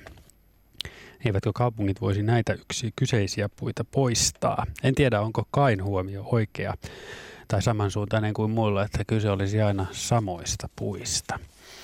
Ja otetaanpas vielä tuosta Pekan viesti. Mm, kimalaisia sulkavalla silmin näiden enemmän kuin kahtena edellisenä kesänä. Tänä kesänä alkukesä oli hiljaisempaa, mutta valkoapilan kukintojen lisääntyessä myös kimalaiset ovat runsastuneet. Pekka antaa vinkin. Nurmikon kyllä voi leikata, kunhan jättää apila lämpäreitä ajamatta, kunnes kukinot ovat lakastuneet. Sen huomaa siitä, kun pörjäiset eivät viivähtele lakastuneilla kuin sekunniksi jatkaakseen lentämistä tuoreemmille kukinnoille. Luontosalvia erinomainen kasvi, erityisesti kimalaisille. Kiitos Pekka viestistä. Semmosta. No Semmosta niin. on täällä. Monenlaista. Joo. Mitäs nämä hunajan nyt tässä tuli niinku useampaa viestiä siitä, että sit se sopii haavojen hoitoon, niin onko hunajalla jotain terveysvaikutuksia, joista on ihan jotain tutkimustietoa saatu? Kyllähän niissä eri hunajissa on niin erilaisia ominaisuuksia. Sitten esimerkiksi tuolla Uudessa Seelannissa on sellainen kuuluisa manuka-hunaja, jota isolla hinnalla sitten markkinoidaan. Mutta ihan niin kuin virallisestikin se on kyllä käypä hoitosuosituksessa muun muassa lasten yskänhoitoa sit yli yksivuotiaille. Joo. Ja kyllähän tämä on niin ihan oikea havainto, että siinä on niitä antibakteerisia ominaisuuksia ja se ehkä myös sitä niin kuin haavan kudosta sillä tavalla sopivasti kosteuttaa, että se paraneminen siinä mielessä edistyy. Joo. Ja sitten tietysti mehiläispesässä on muitakin tuotteita, missä on sitten muun muassa propolis semmoinen, jota käytetään mm. kanssa kipeään kurkkuun tai haavoihin. Joo, ja ehkä auringon polttamiinkin on joskus kuullut, että käytetään. Joo. Joo. Jos sanoin, mainitsit, että on erilaisia huna- hunajia, niin minkälaisia niitä sitten on olemassa erilaisia? Mistä se johtuu, että ne on erilaisia? No se johtuu pääasiassa siitä, että mistä kasvista se on kerätty. Eli meillä Suomessahan on siinä mielessä kuitenkin aika lyhyt kesä, että useimmat tarhaajat kerää niin kuin kerran kesässä sen tai alkusyksystä sen sadon sieltä pesästä, jolloin siinä on sitten se koko kesän kasvikirjo mukana. Eli monikukkahunaja. Monikukkahunaja käytännössä. Mm. Mutta sitten meillä on niin sanottuja lajihunajia, eli silloin se mesi on kerätty joko yhdestä kasvista, esimerkiksi juurikin lehmushunaja kaupungeissa, tai sitten mustikka- ja puolukkahunaja tuolla metsissä, tai horsmahunaja – ja sitten itse asiassa myös se hillasta, kun oli puhe, niin hillasuon hunaja tavallaan sillä nimellä, vaikka sitten se onkin varmaan muista kasveista siellä mm. tullut, kun se hilla ei ole niin houkutteleva, mutta tämmöisiä niin kuin lajihunajia meillä Suomessakin voi tuottaa. Ja peltokasveista muun muassa tattari on semmoinen, mistä tulee semmoinen aika persoonallisen makuinen voimakas hunaja. Osaatko sanoa siitä, että kuinka paljon Suomessa tuotetaan hunajaa vuodessa, vuosittain? No meillähän on aika hyvä se keskisato täällä Suomessa, vaikka voisi ajatella, että ollaan pohjoisessa. Meillä saadaan noin 40 kiloa per mehiläispesähunajaa. Ja sitten meillä on ollut semmoista noin, otapas nyt, onko se kolme miljoonaa kiloa, noin suurin piirtein niin kuin se koko maan kokonaissato. Se vähän vaihtelee just kesästä riippuen, että miten hyvä se on. Joo, nyt meillä on sitten siellä puhelu ja Klaus Merikarvialta pitäisi olla, mutta onko linjalla? Ei ole. Jos no, ja niin, katsotaanpa kohta. joo, mä laitan viestiä, Joo. kun saadaan uudestaan. No, niin. no miksi nämä mehiläiset valmistaa sitä hunajaa? Ei se varmasti meitä ihmisiä varten kuitenkaan ole niin kuin ensisijaisesti. No mehiläisethän valmistaa sen käytännössä omaksi talvivarastokseen sitten pääasiassa, että mehiläinen on siitä kiinnostava, että se ei sinänsä mene mihinkään horrokseen tai muuta, vaan se on niin kuin aktiivinen se pesä myös talvisaikaan. Ja niiden on tarkoitus sitten syödä se hunaja siellä, mutta nyt sitten kun tarhataan mehiläistä, niin se otetaan sieltä pois ja annetaan niin kuin sokeri liuos heille tilalle, niin ne pärjää sitten sen talven yli. Joo. Onko se totta, että ne jotenkin keräytyy siellä yhteen ja lämm, niin kuin, tavallaan väristelemällä pitää itseään lämpimänä ja sitä kuningatarta suojaa siellä? Kyllä, kyllä nimenomaan, eli puhutaan talvipallosta. Okei. Ja siellä voi olla sitten siellä pallon sisällä tavallaan semmoinen ehkä 40 astetta lämmintä. Mikäs, osaatko muuten sanoa, että no tietysti nämähän on vaihtolämpöisiä eläimiä, että miten niin korkeaksi sitten, onko se 40 semmoinen niille mieluinen vai, vai tota, voiko se siitä kohota paljonkin tai sitten olla paljonkin viileämpi se pallo? No toki siinä pintakerroksessa onkin sitten vähän viileämpää ja sitten ne myös siellä jonkin verran sitten vaihtaa sitä paikkaa, että Joo. ottaa vähän, vähän eri rooleja siinä. Joo, tulee mieleen nämä tota, Etelä-Mantereen pingviinit, jotka vaeltaa sillä tavalla, aina osa on siellä ulkopuolella ja osa sitten siellä pääsee sinne kaikista lämpimimpään paikkaan sinne keskelle, niin fiksu systeemi.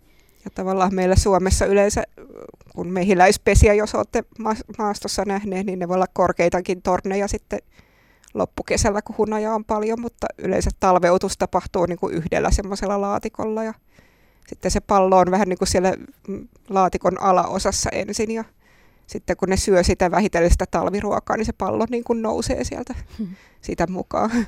Ja. Mites muuten sitten tämmöiset, nyt oli puheessa, puhetta niin kesymehiläisestä, niin tekeekö sitten tämmöiset, kun Suomessa sitten on tämmöisiä erakkomehiläisiä, eli näitä villejä mehiläisiä, niin tekeekö nekin hunajaa? Ei ne varsinaisesti hunajaa tee, että ne kerää vaan siitepölyä ja mettä ja tekee niistä semmoisen taikinan sinne pesään. Joo. Ja, ja sitten se toukka syö sen sitten ja, ja yleensä erakkomehiläiset talvehtii tämmöisessä esikotelovaiheessa. Et jo, joitain lajeja on myös, jotka talvehtii aikuisvaiheessa. Okei. Ö, Tiina on laittanut kysymyksen. He ovat perustamassa melko pieneen kaupunkipihaan niittyä, tietysti pörjäisiä varten. Niin mitkä kasvit olisivat tälle niitylle niitä parhaimpia? Ö, entäpä perennat? Mitkä ovat pölyttäjien herkkua? No niitä on paljon erilaisia kasveja tietysti, että ei voi san- mainita vain muutamaa ehkä tässä, mutta, mutta ehkä olisi hyvä valita vähän erilaisia, että sellaisia, jotka soveltuu vaikkapa kimalaisille, jotkut apilat ja muut hernekasvit. Ja sitten voisi olla jotain sarjakukkasia, jotka, tai vadelma, jotka soveltuu sitten tämmöisille lyhytkielisille pölyttäjille, vaikkapa erakkamehiläisille ja kukkakärpäsille. Ja sitten voisi olla ehkä jotain tämmöisiä yleis, missä käy monen tyyppisiä pölyttäjiä, vaikkapa kaunokkeja ja mykerokukkaskasveja. Ja tietysti se paikka kannattaa huomioida, että onko kovin hiekkainen ja karu maaperä vai sitten vähän semmoinen niin kuin tuoreempi pohjainen niitty. Ja sitten etsiä niin kuin vinkkejä vaikka netistä joidenkin, jos on ihan valmiita siemenseoksia, niin voi katsoa sieltä, että mitä suositellaan niin eri kasvupaikoille. Ja sitten yksi asia, mikä voisi ottaa myös huomioon, että siinä olisi riittävän pitkä se kukinta-aika, että olisi koko, läpi koko kasvukauden keväästä syksyyn saakka olisi jotain kukkivia lajeja. Eli tietoa löytyy, kunhan vain osaisi etsiä oikeita asioita. Joo, ja esimerkiksi kirjallisuudesta sit muistaakseni ihan sillä nimellä kuin perhospuutarha, niin siellä on varmaan kanssa hmm. hyviä vinkkejä. Saija Leinonen Elimäältä kirjoittaa meille seuraavalla lailla. Olen huomannut pörjäisten vähenemisen muun muassa kasvihuoneestani. Vuosia sitten kasvihuoneessa lenteli paljon erilaisia hyönteisiä, kärpäsiä ja kimalaisia. Kasvihuoneeseen oli jopa hieman epäilyttävää mennä, kun hyönteisiä lenteli paljon kattoa vasten ja, ja ympärillä koko ajan. Nyt tilanne on muuttunut.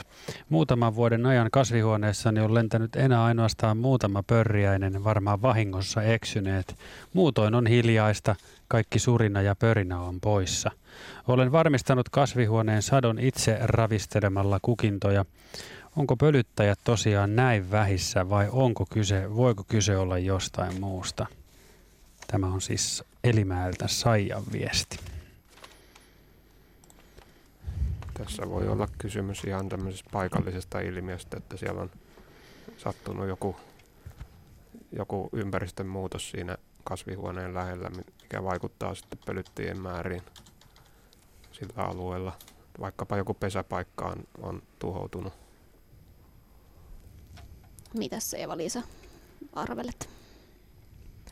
No varmaan vähän sama, sama sitten ja todella ne on sit isoja kyllä ne paikalliset vaihtelut niiden pölyttäjien kannoissa, niin kuin tässä on moneen kertaan todettu. Että tietysti tulee myös mieleen, että onko se kasvihuone ollut sit samalla tavalla niin kuin kaikki luukut auki kuin muina vuosina tai muuta. Et kai vaikea sanoa tietysti näkemättä tilannetta. Joo. Löytyisikään meillä Eija sieltä langan päästä Suonenjoelta? Ootko linjalla? Moi moi, kyllä löytyy. Terve, terve. Kerro vain, mitä oli tarkoitus no kysyä. joo, tässä vähän mietin tätä hunajahommaa, kun mieheni on, tykkää kauheasti näistä hunajoista. Ja sitten kun mä tuolla kaupassa pyöriä katselen, kun siellä on hirveästi näitä kaikkia hunajoita, on mieleinen suomalainen juokseva hunaja, runsaskuituinen, sitten suomalainen hunaja, sinne ei sitten lueta sen enempää. Sitten siellä on kukkashunaja, joka on espanjalainen, niin mistä mä tiedän, että mikä olisi semmoinen oikein hyvä, kun eihän nämä nyt oikeastaan mitään halpoja ole, että minä nyt olen kokeiluja, aina koitan katsoa ja siellä on vaikka minkälaista, niin osaatteko te sanoa, että minkälaisen purkin minä ostan?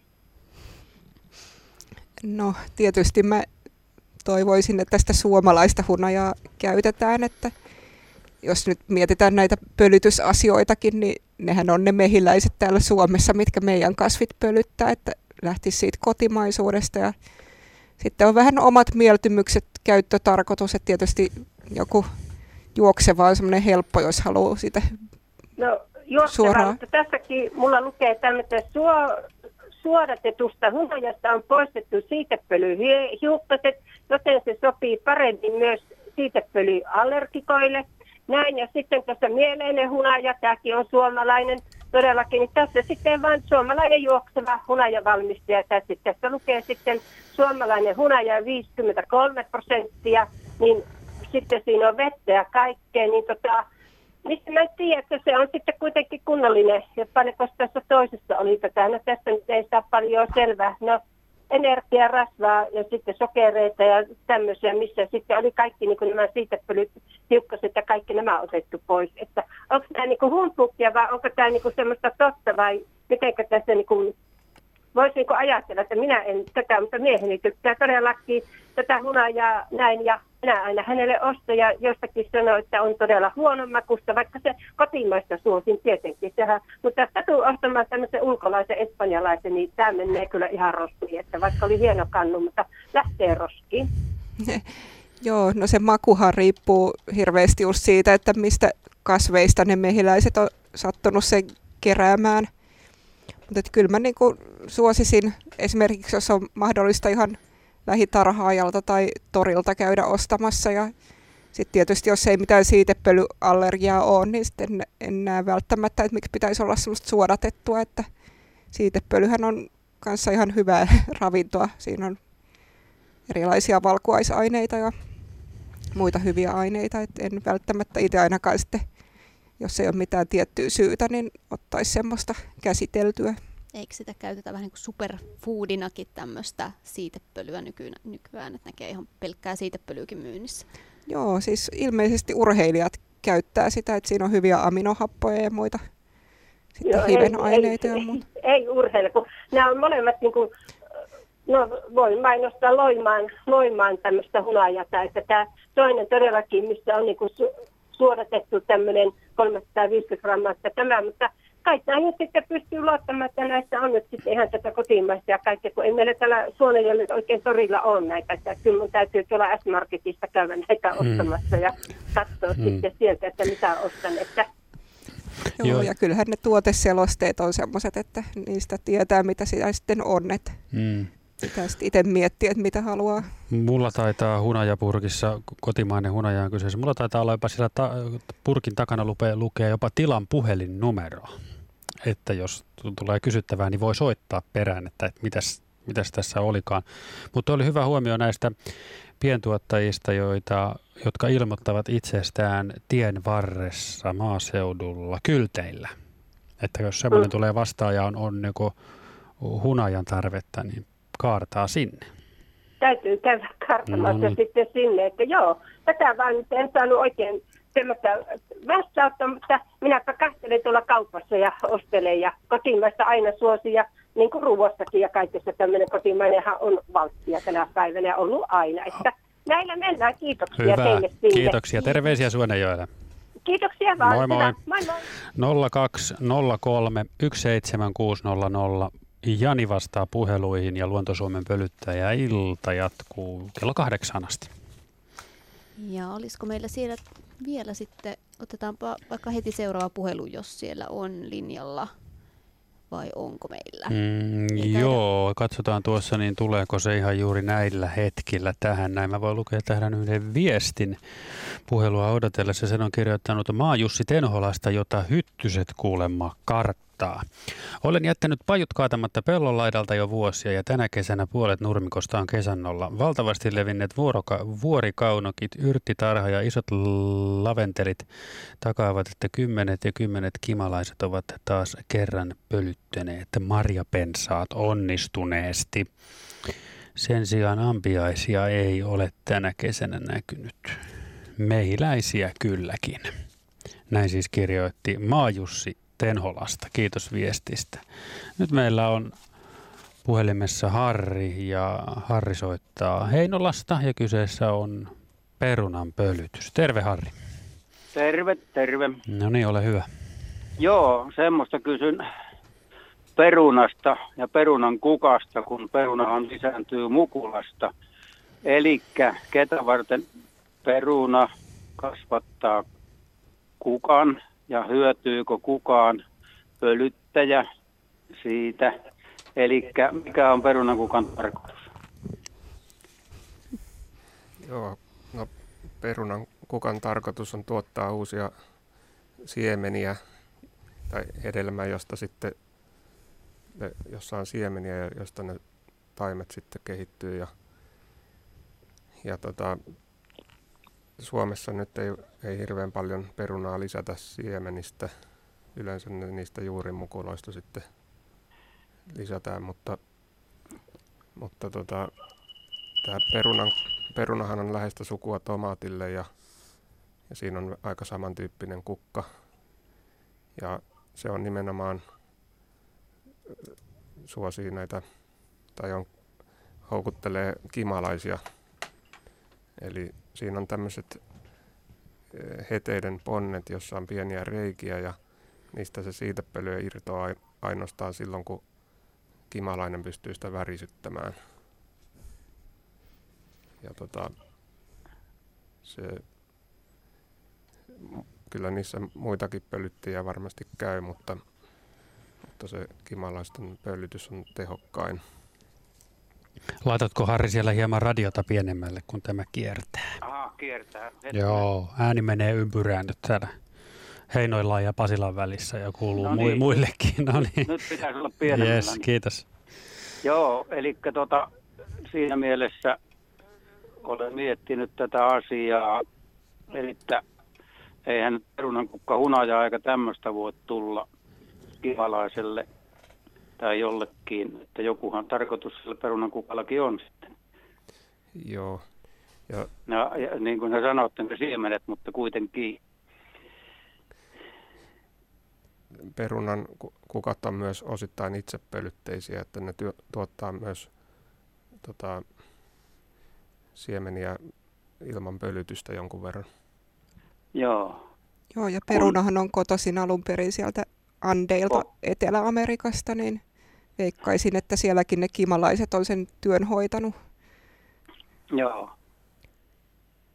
Kun on sitten osa, osa perunoita, mitkä ei kukikkaa, mutta se on se muulla homma, mutta se vaan tuli tämmöinen mieleen, että onko sillä mitään muuta merkitystä, että onko se niin kuin näkenä kuin Mäkelä kirkossa, mutta kai sillä joku tehtävä on. Hmm. Joo, ja silloin kun, kun tota, jalostetaan perunoita, erilaisia lajikkeita, niin siinä vaiheessa se siemenlisäys tulee sitten mukaan kuvioihin ja on tär- tärkeää. Joo, eli merkitystä on. Kyllä. Selvä. Hyvä, Joo. kiitoksia Tämä... Harri Soitosta. Hyvä Kiitos. Tulla. Joo, Jees, Moi moi. 0203 17600. Vielä on hetki aikaa soittaa. Anu kirjoittaa ja kysyy, että, että, että olivat jo sopimassa mehiläistarehaajan kanssa, että hän saisi tuoda pesän meidän pihaan. Luin kuitenkin, että rodojen siitepölyä on, siitepöly on myrkyllistä mehiläiselle ja peruin tilauksemme. Pihalla on noin 30 rodoa. Onko luonnossa muitakin sopimattomia siitepölyä pörriäisille ja osaavatko ne touhuissaan vältellä näitä? Tänä kesänä Anu ei ole nähnyt kuin muutaman mehiläisen kimalaisia on ollut kiitettävästi. Taisi just taannoin olla, että lupiinin siitepölyssä on myös löytynyt jotain tämmöisiä aineita, mitkä vois olla haitallisia mahdollisesti. Joo, ja sehän on just se vieraslaji, että mm. tavallaan nämä meidän, meidän lajisto, hyönteislajisto ei jotenkin siedä, siedä sitä. Niin, nyt en muista ihan mm. tarkkaan, että mistä siinä oli kysy. Muistaako Juho, että mikä aine oli kyseessä? Tosiaan lupinin, lupinissa on tämmöisiä alkaloideja, jotka, joiden tarkoitus on torjua tuho, tuholaisia, muita hyönteisiä. Ja sitä, sitä alkaloidia siirtyy myös siitepölyyn. Ja silloin kun, kun kimalainen tai joku muu pölyttäjä vie sitä siitepölyä pesään, niin se, ne toukat sitten syö sitä siitepölyä ja ne ei välttämättä kehity niin hyvin kuin muiden kasvien siitepölyllä. Nyt oli just, olikohan se viime vuonna julkaistu uusi tutkimus, jossa oli kokeiltu kasvattaa kimalaispesiä lupinin siitepölyllä ja verrattuna muiden kasvien siitepölyyn ja havaittiin, että, että nämä lupinin siitepölyllä kasvatetut pesät jäi pienemmiksi kooltaan ja ne tuotti vähemmän koiraita jostain syystä. Ja kuulostaa tavallaan aika huolestuttavalta, kun miettii, miten paljon tuolla penkereillä noita lupiineja näkee ja isoja, isoja peltoja täynnä, täynnä lupiinia, niin aika mm. huono juttu sitten siltä kannalta, että on vain tämmöistä yhtä kasvia ja vieraslajia. Joo, ja tästä ehkä näkee myös sen, että se luonto ei tavallaan toimi aina täydellisesti ja viisaasti, että ilmeisesti tähän kysymykseen niin ei ne välttämättä osaa sit myöskään välttää mm. suoraan tämmöisiä kasveja. Mutta jos olisi monimuotoinen luonto, että olisi paljon erilaisia kasveja siellä sekaisin, niin sitten se lupin, että jos miettii, itsellä tulee mieleen, että ne sitten hakee sitä lupinia, kun sitä lupinia on paljon niin, jossain paikassa ja, ja lähestulkoon yksinomaan sit sitä. Mutta jos siellä olisi niin hirveän paljon muitakin vaihtoehtoja, niin ehkä tämä ei sitten olisi niin iso ongelma. Niin ja sitten kun ajattelee, että sitten taas siellä alkuperäalueella yleensä nämä vierasait ei ole ongelmia, mm. koska ne on siellä niin kuin osa sitä mm. kasvidiversiteettiä, mitä siellä muuten esiintyy. Niin. Ehkä niillä on sitten muita kilpaili, kilpailevia kasveja siellä niin. ja voisiko olla jopa, että ne paikalliset pölytteetkin sitten olisi jotenkin evoluution kuluessa niin kuin sopeutunut sitten näihin alkaloideihin ja kestäisi niitä paremmin kuin nämä meidän pölyttäjät vai onko tämä liian pitkälle vietyä ajattelu? En osaa sanoa suoraan tuohon mitään, mutta... Et. Joo. Joo. Mites tota, sit nää, jos niinku tällaisissa tavallaan kasveissa itsessäänkin on tämmöisiä, totta kai kasvit yrittää puolustautua kasvinsyöjiä vastaan ja kaikenlaiset haitalliset niinku, tavallaan tämmöiset kasvimyrkyt, niin niin nehän on, on niin kuin suunnattu just, että ne kasvit puolustaa itseään, niin sitten me ihmiset vielä sitten laitetaan kasvinsuojeluaineita ja pyritään sitten estämään sitten näiden tuhohyönteisten nap, nap, napostelua siellä pelloilla ja muu, puutarhoissa, niin onko nämä iso ongelma nämä tämmöiset kasvinsuojeluaineet sitten niin pölyttäjien kannalta? No kyllä ne on siinä tavallaan, se kytkeytyy siihen maatalouden tehostumiseen kokonaisuutena, että maatalous on tehostunut ja on hirveän isoja peltolohkoja samaa kasvia ja sitten tavallaan kun se on jo muutenkin huono ympäristö niille hyönteisille, niin sitten ne kemikaalit saattaa olla jotenkin se viimeinen niitti siinä. Ja sitten tavallaanhan se usein näyttäytyy paljon vähemmän dramaattisena, että ei ne välttämättä nyt makaa kuolleena jossain kasassa ne pölyttäjät, vaan se on semmoista kuormitusta, joka haittaa vaikkapa niiden lisäytymistä tai suunnistamista ja sillä tavalla niin kuin pikkuhiljaa painaa niitä kantoja sitten alaspäin. Eli onko se esimerkiksi nämä neonikotinoidit just näitä tällaisia, jotka va- oliko siitä tutkimusta, että se vaikuttaa siihen suuntavaistoon jotenkin esimerkiksi? Mm, no, niistä on jo tehty iso katsaus, siis toi Euroopan elintarvikevirasto teki semmoisen 2018, missä oli hyvin selvästi näytetty, että nämä on kaikille mesipistiäisille niin kuin haitallisia. Sitten myös ne altistusreitit voi olla sellaisia, että ne voi tulla toki suoraan siitä kukasta, mutta sitten ne voi niin kuin jäädä ympäristöön ja tulla sitten muiden kasvien meden kautta niin kuin sieltä maaperästä tai usein sitten myös jos ruiskutetaan, niin voi tulla jotain ilmakulkeumaa ja niitä on, että se ei tavallaan ole niin selkeä pelkästään, että jos me ei ruiskuteta kukkiviin kasveihin, että sillä niin kuin mm. ratkaistaan se ongelma, vaan pitää katsoa niiden aineiden kulkeutumista ja sitä elinkaarta, että kauan ne siellä ympäristössä sitten myös jää pyörimään tavallaan. Että. Miten tällaisia viljelykasveja sitten voisi suojella, että ei tarvitsisi käyttää tämmöisiä myrkyllisiä aineita? Onko mitään keinoa? No sehän onkin sitten tosi iso kokonaisuus, mutta totta kai me pystytään niin kuin viljelyteknisillä ratkaisuilla tekemään paljon ja sitten nimenomaan sitä viljelykiertoa pitäisi suosia tästäkin näkökulmasta. Mm. Toisaalta se monipuolistaa sitä ympäristöä, mutta sitten myös ei tarvita niitä myrkkyjä niin paljon, kun vuorotellaan niitä kasveja. Ja Eli silloin tavallaan ne kasvin tietty joku tu, niin sanottu tuohyönteinen, ei sitten se kanta pääse kasvamaan kovin suureksi, jos aina vaihtuu se ravintokasvi tavallaan siellä. Juuri näin. Ja sitten jos meillä on siellä pientareita ja monipuolista kasvillisuutta, niin sitten me saadaan myös niitä tuhohyönteisten luontaisia vihollisia sinne maisemaan enemmän houkutelluksi. Joo. Mitäs sitten varmaan osaat sanoa myös tuosta niin biologisesta torjunnasta, että, että onko se tehokasta ja no, tavallaan on sitten tämmöisellä kasvin syöjähyönteisellä varmasti on just joku, joku vihollinen, niin, niin tota, tai, tai muuten ylipäätään tästä biologisesta. Ilmeisesti mehiläisetkin voi levittää jotain biologisia torjunta-aineita ja toimia tämmöisenä apulaisina sitten viljelijälle. Joo, se on ihan kiinnostava menetelmä. Eli tosiaan tällainen on mahdollista tuolla no tällä hetkellä Suomessa niin mansikalla ja sitten vadelmalla ja omenalla, niin voidaan laittaa siis mehiläispesän suuaukolle tämmöinen laite, josta ne mehiläiset ottaa sitten semmoisen torjuntavalmisteen mukaansa. Ja sitten kun ne lentää näihin kukkiin, niin ne levittää suoraan sinne kukkapohjukseen sen, jolloin sitten tämä tässä valmisteessa on tämmöistä niin kuin sienirihmastoa ja itiöitä, jotka valtaa sen kukkapohjuksen, jolloin ne niin kuin haitalliset mikrobit ei enää mahdu kasvamaan siellä. Ja tässä on kyse mansikalla ja vadelmalla varsinkin harmaa homeesta, mikä on aika iso ongelma tuolla marjaviljelmillä. Joo. Eli tavallaan mehiläiset voidaan valjastaa tämmöiseen. Sekä ne pölyttää samalla ne kukat, mm. että sitten vielä hoitaa sitä tautien torjuntaa. Ja, kuulostaa mainiolta. Meillä olisi täällä ilmeisesti puhelu vai kuinka Markus? Joo, paikkakunta on Tammisaari ja linjalla pitäisi olla Jussi. Halo, halo. Halo, halo. Hyvin kuuluu. Minkälainen joo. homma? No joo, mä lähinnä näistä äh, perhospaareista ja näistä olisin semmoisen vinkin antanut, että että tuota, mä tein semmoisen homman, että mä huomasin ensin, mä tein näitä perhospaareja ensin ja, ja, ja tota, keksin siihen semmoisen kika, että mä pistän niinku mulla oli tuommoisia kuolkaislaa, leikkasin saksilla semmoisen 5-6 senttiseksi.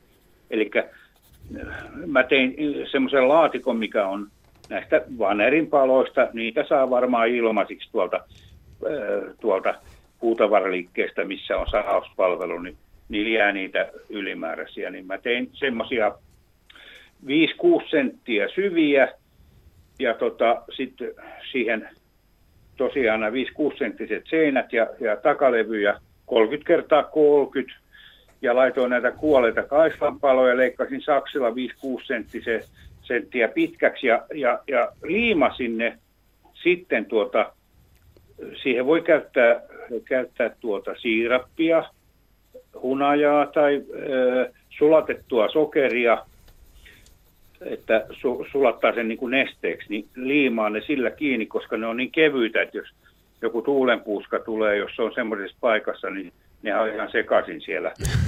Mutta niin sitten kun mä laitoin nämä sinne, niin linnut kävi pöllimässä sieltä, varsinkin nämä hyönteissyöjät.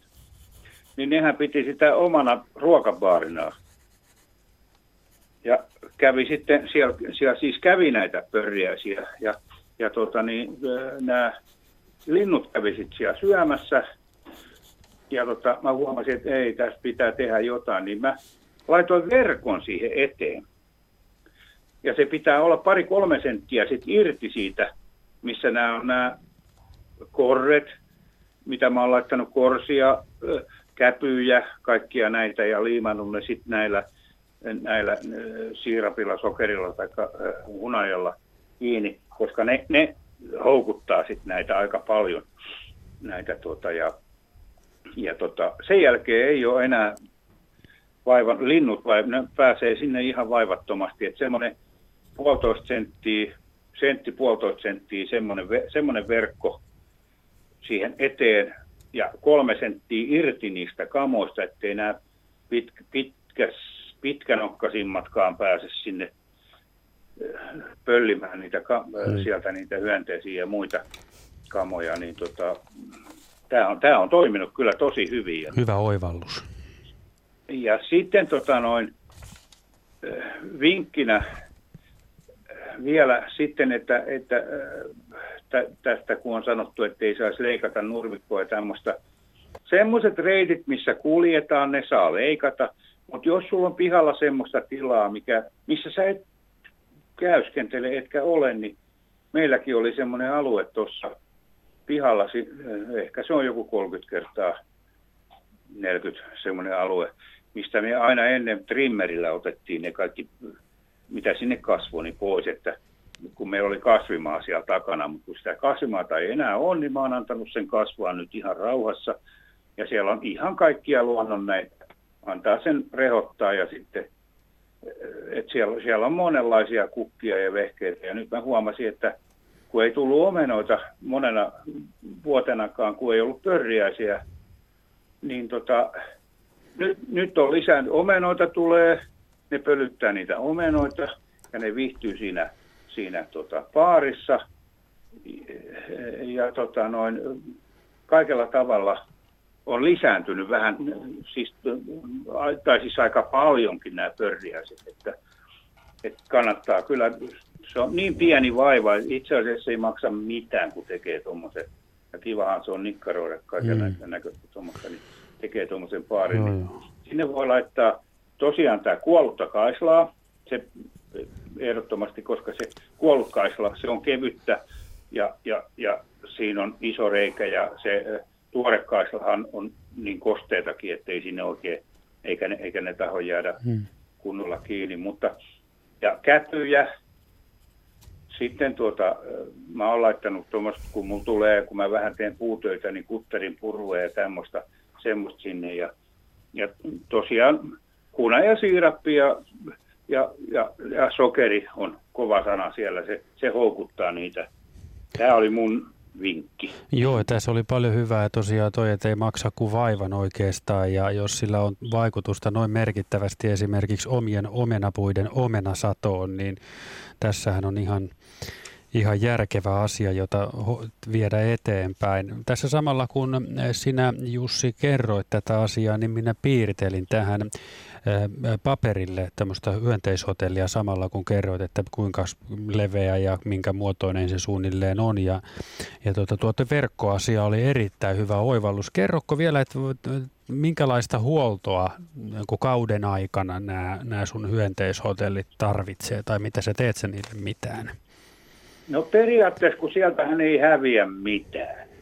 Nehän jää ne kamat siihen.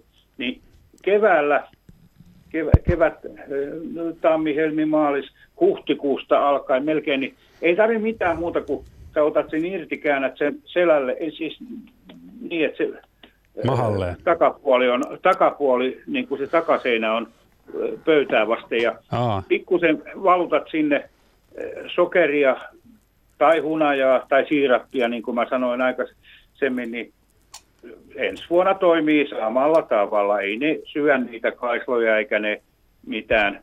Ja sit, sitä paitsi nämä, nämä aineet pitää ne, niin kuin kaislahan on, kun kuollut kaisla on niin kevyttä, että jos ei sinne vaan mitään sidosainetta, niin ne tahtoo mennä sikin sokin sit siellä.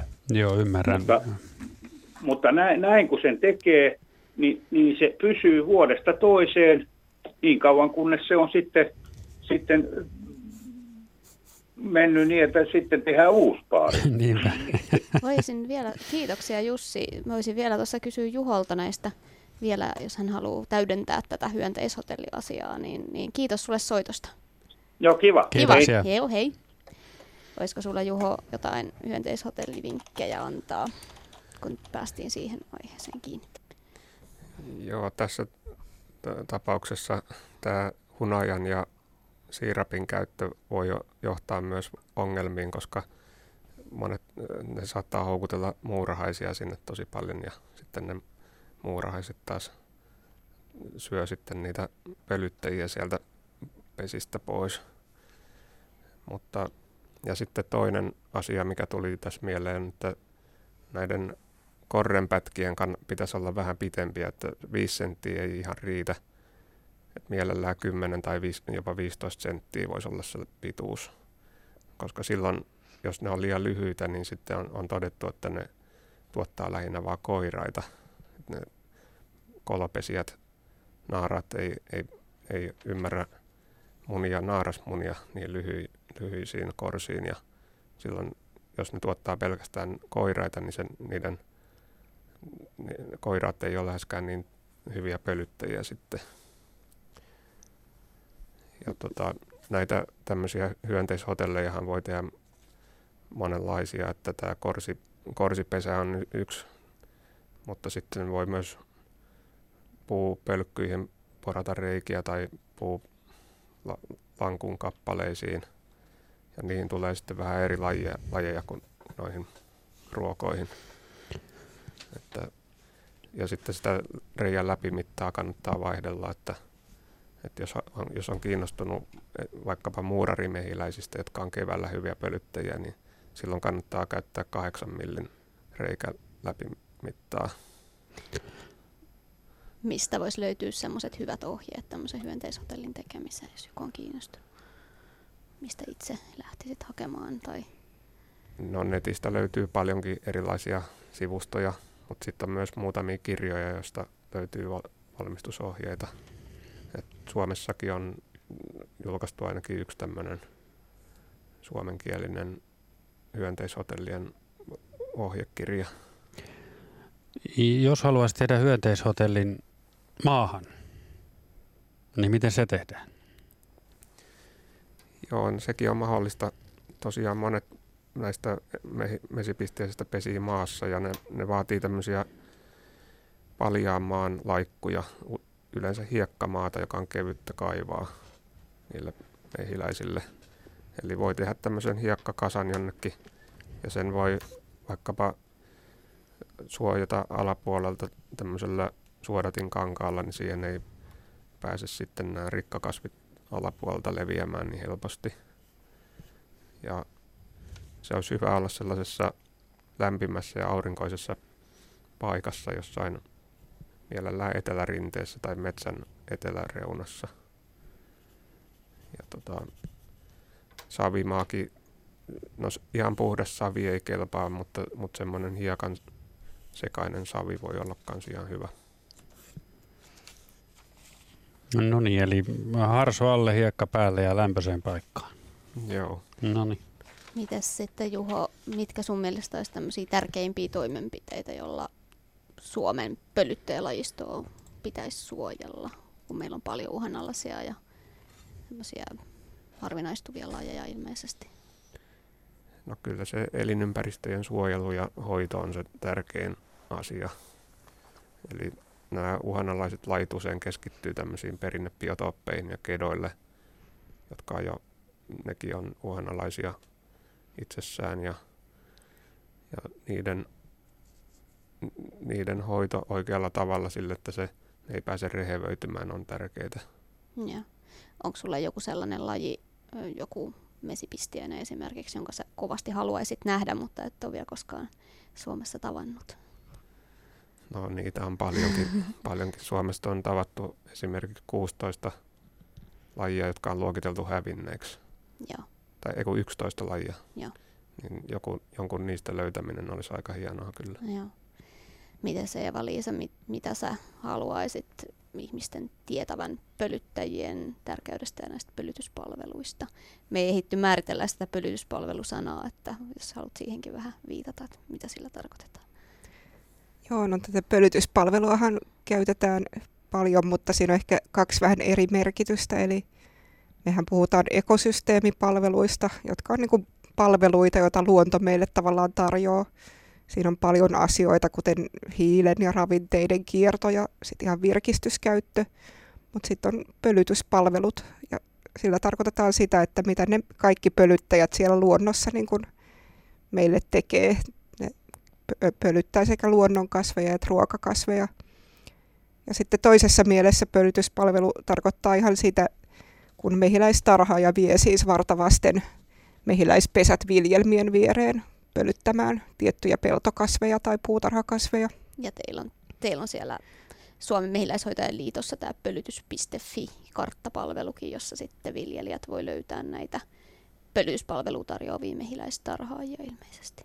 Kyllä näin ja tosiaan siellä on monia kasveja, siellä on rypsi ja härkäpapu muun muassa ja sitten näitä marjoja, hedelmiä, tattaria, joita, joita tosiaan niin kuin tarvitaan niitä pölyttäjiä, että se sato, sato sitten onnistuu.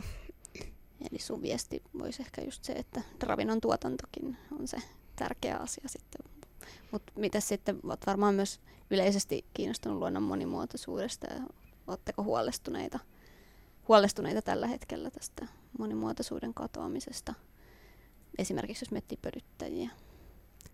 No kyllä mä oon tosi huolestunut ja tavallaan ehkä se edelleen pikkasen laahaa siellä ilmastonmuutoskeskustelun jaloissa. Joo. Tavallaan tämä toinen suuri kriisi, mikä meillä on kuitenkin käsillä, eli tavallaan se elinympäristöjen katoaminen ja sitten se tietynlainen yksipuolistuminen Suomenkin ihan maatalousmaisemissa, että meillä on ehkä aika semmoinen pusikoitunut se maisema sitten, ne kukkaniityt ja muut sieltä aika lailla on hävinneet. Että. Ja. Mutta onneksi nämä on sellaisia asioita, mitä voi jopa jokainen itsekin mm. omalla pihallaan tehdä, kun taas se ilmastonmuutos on ehkä mm. isompi möhkäle, joka on vaikeammin mm. hallittava.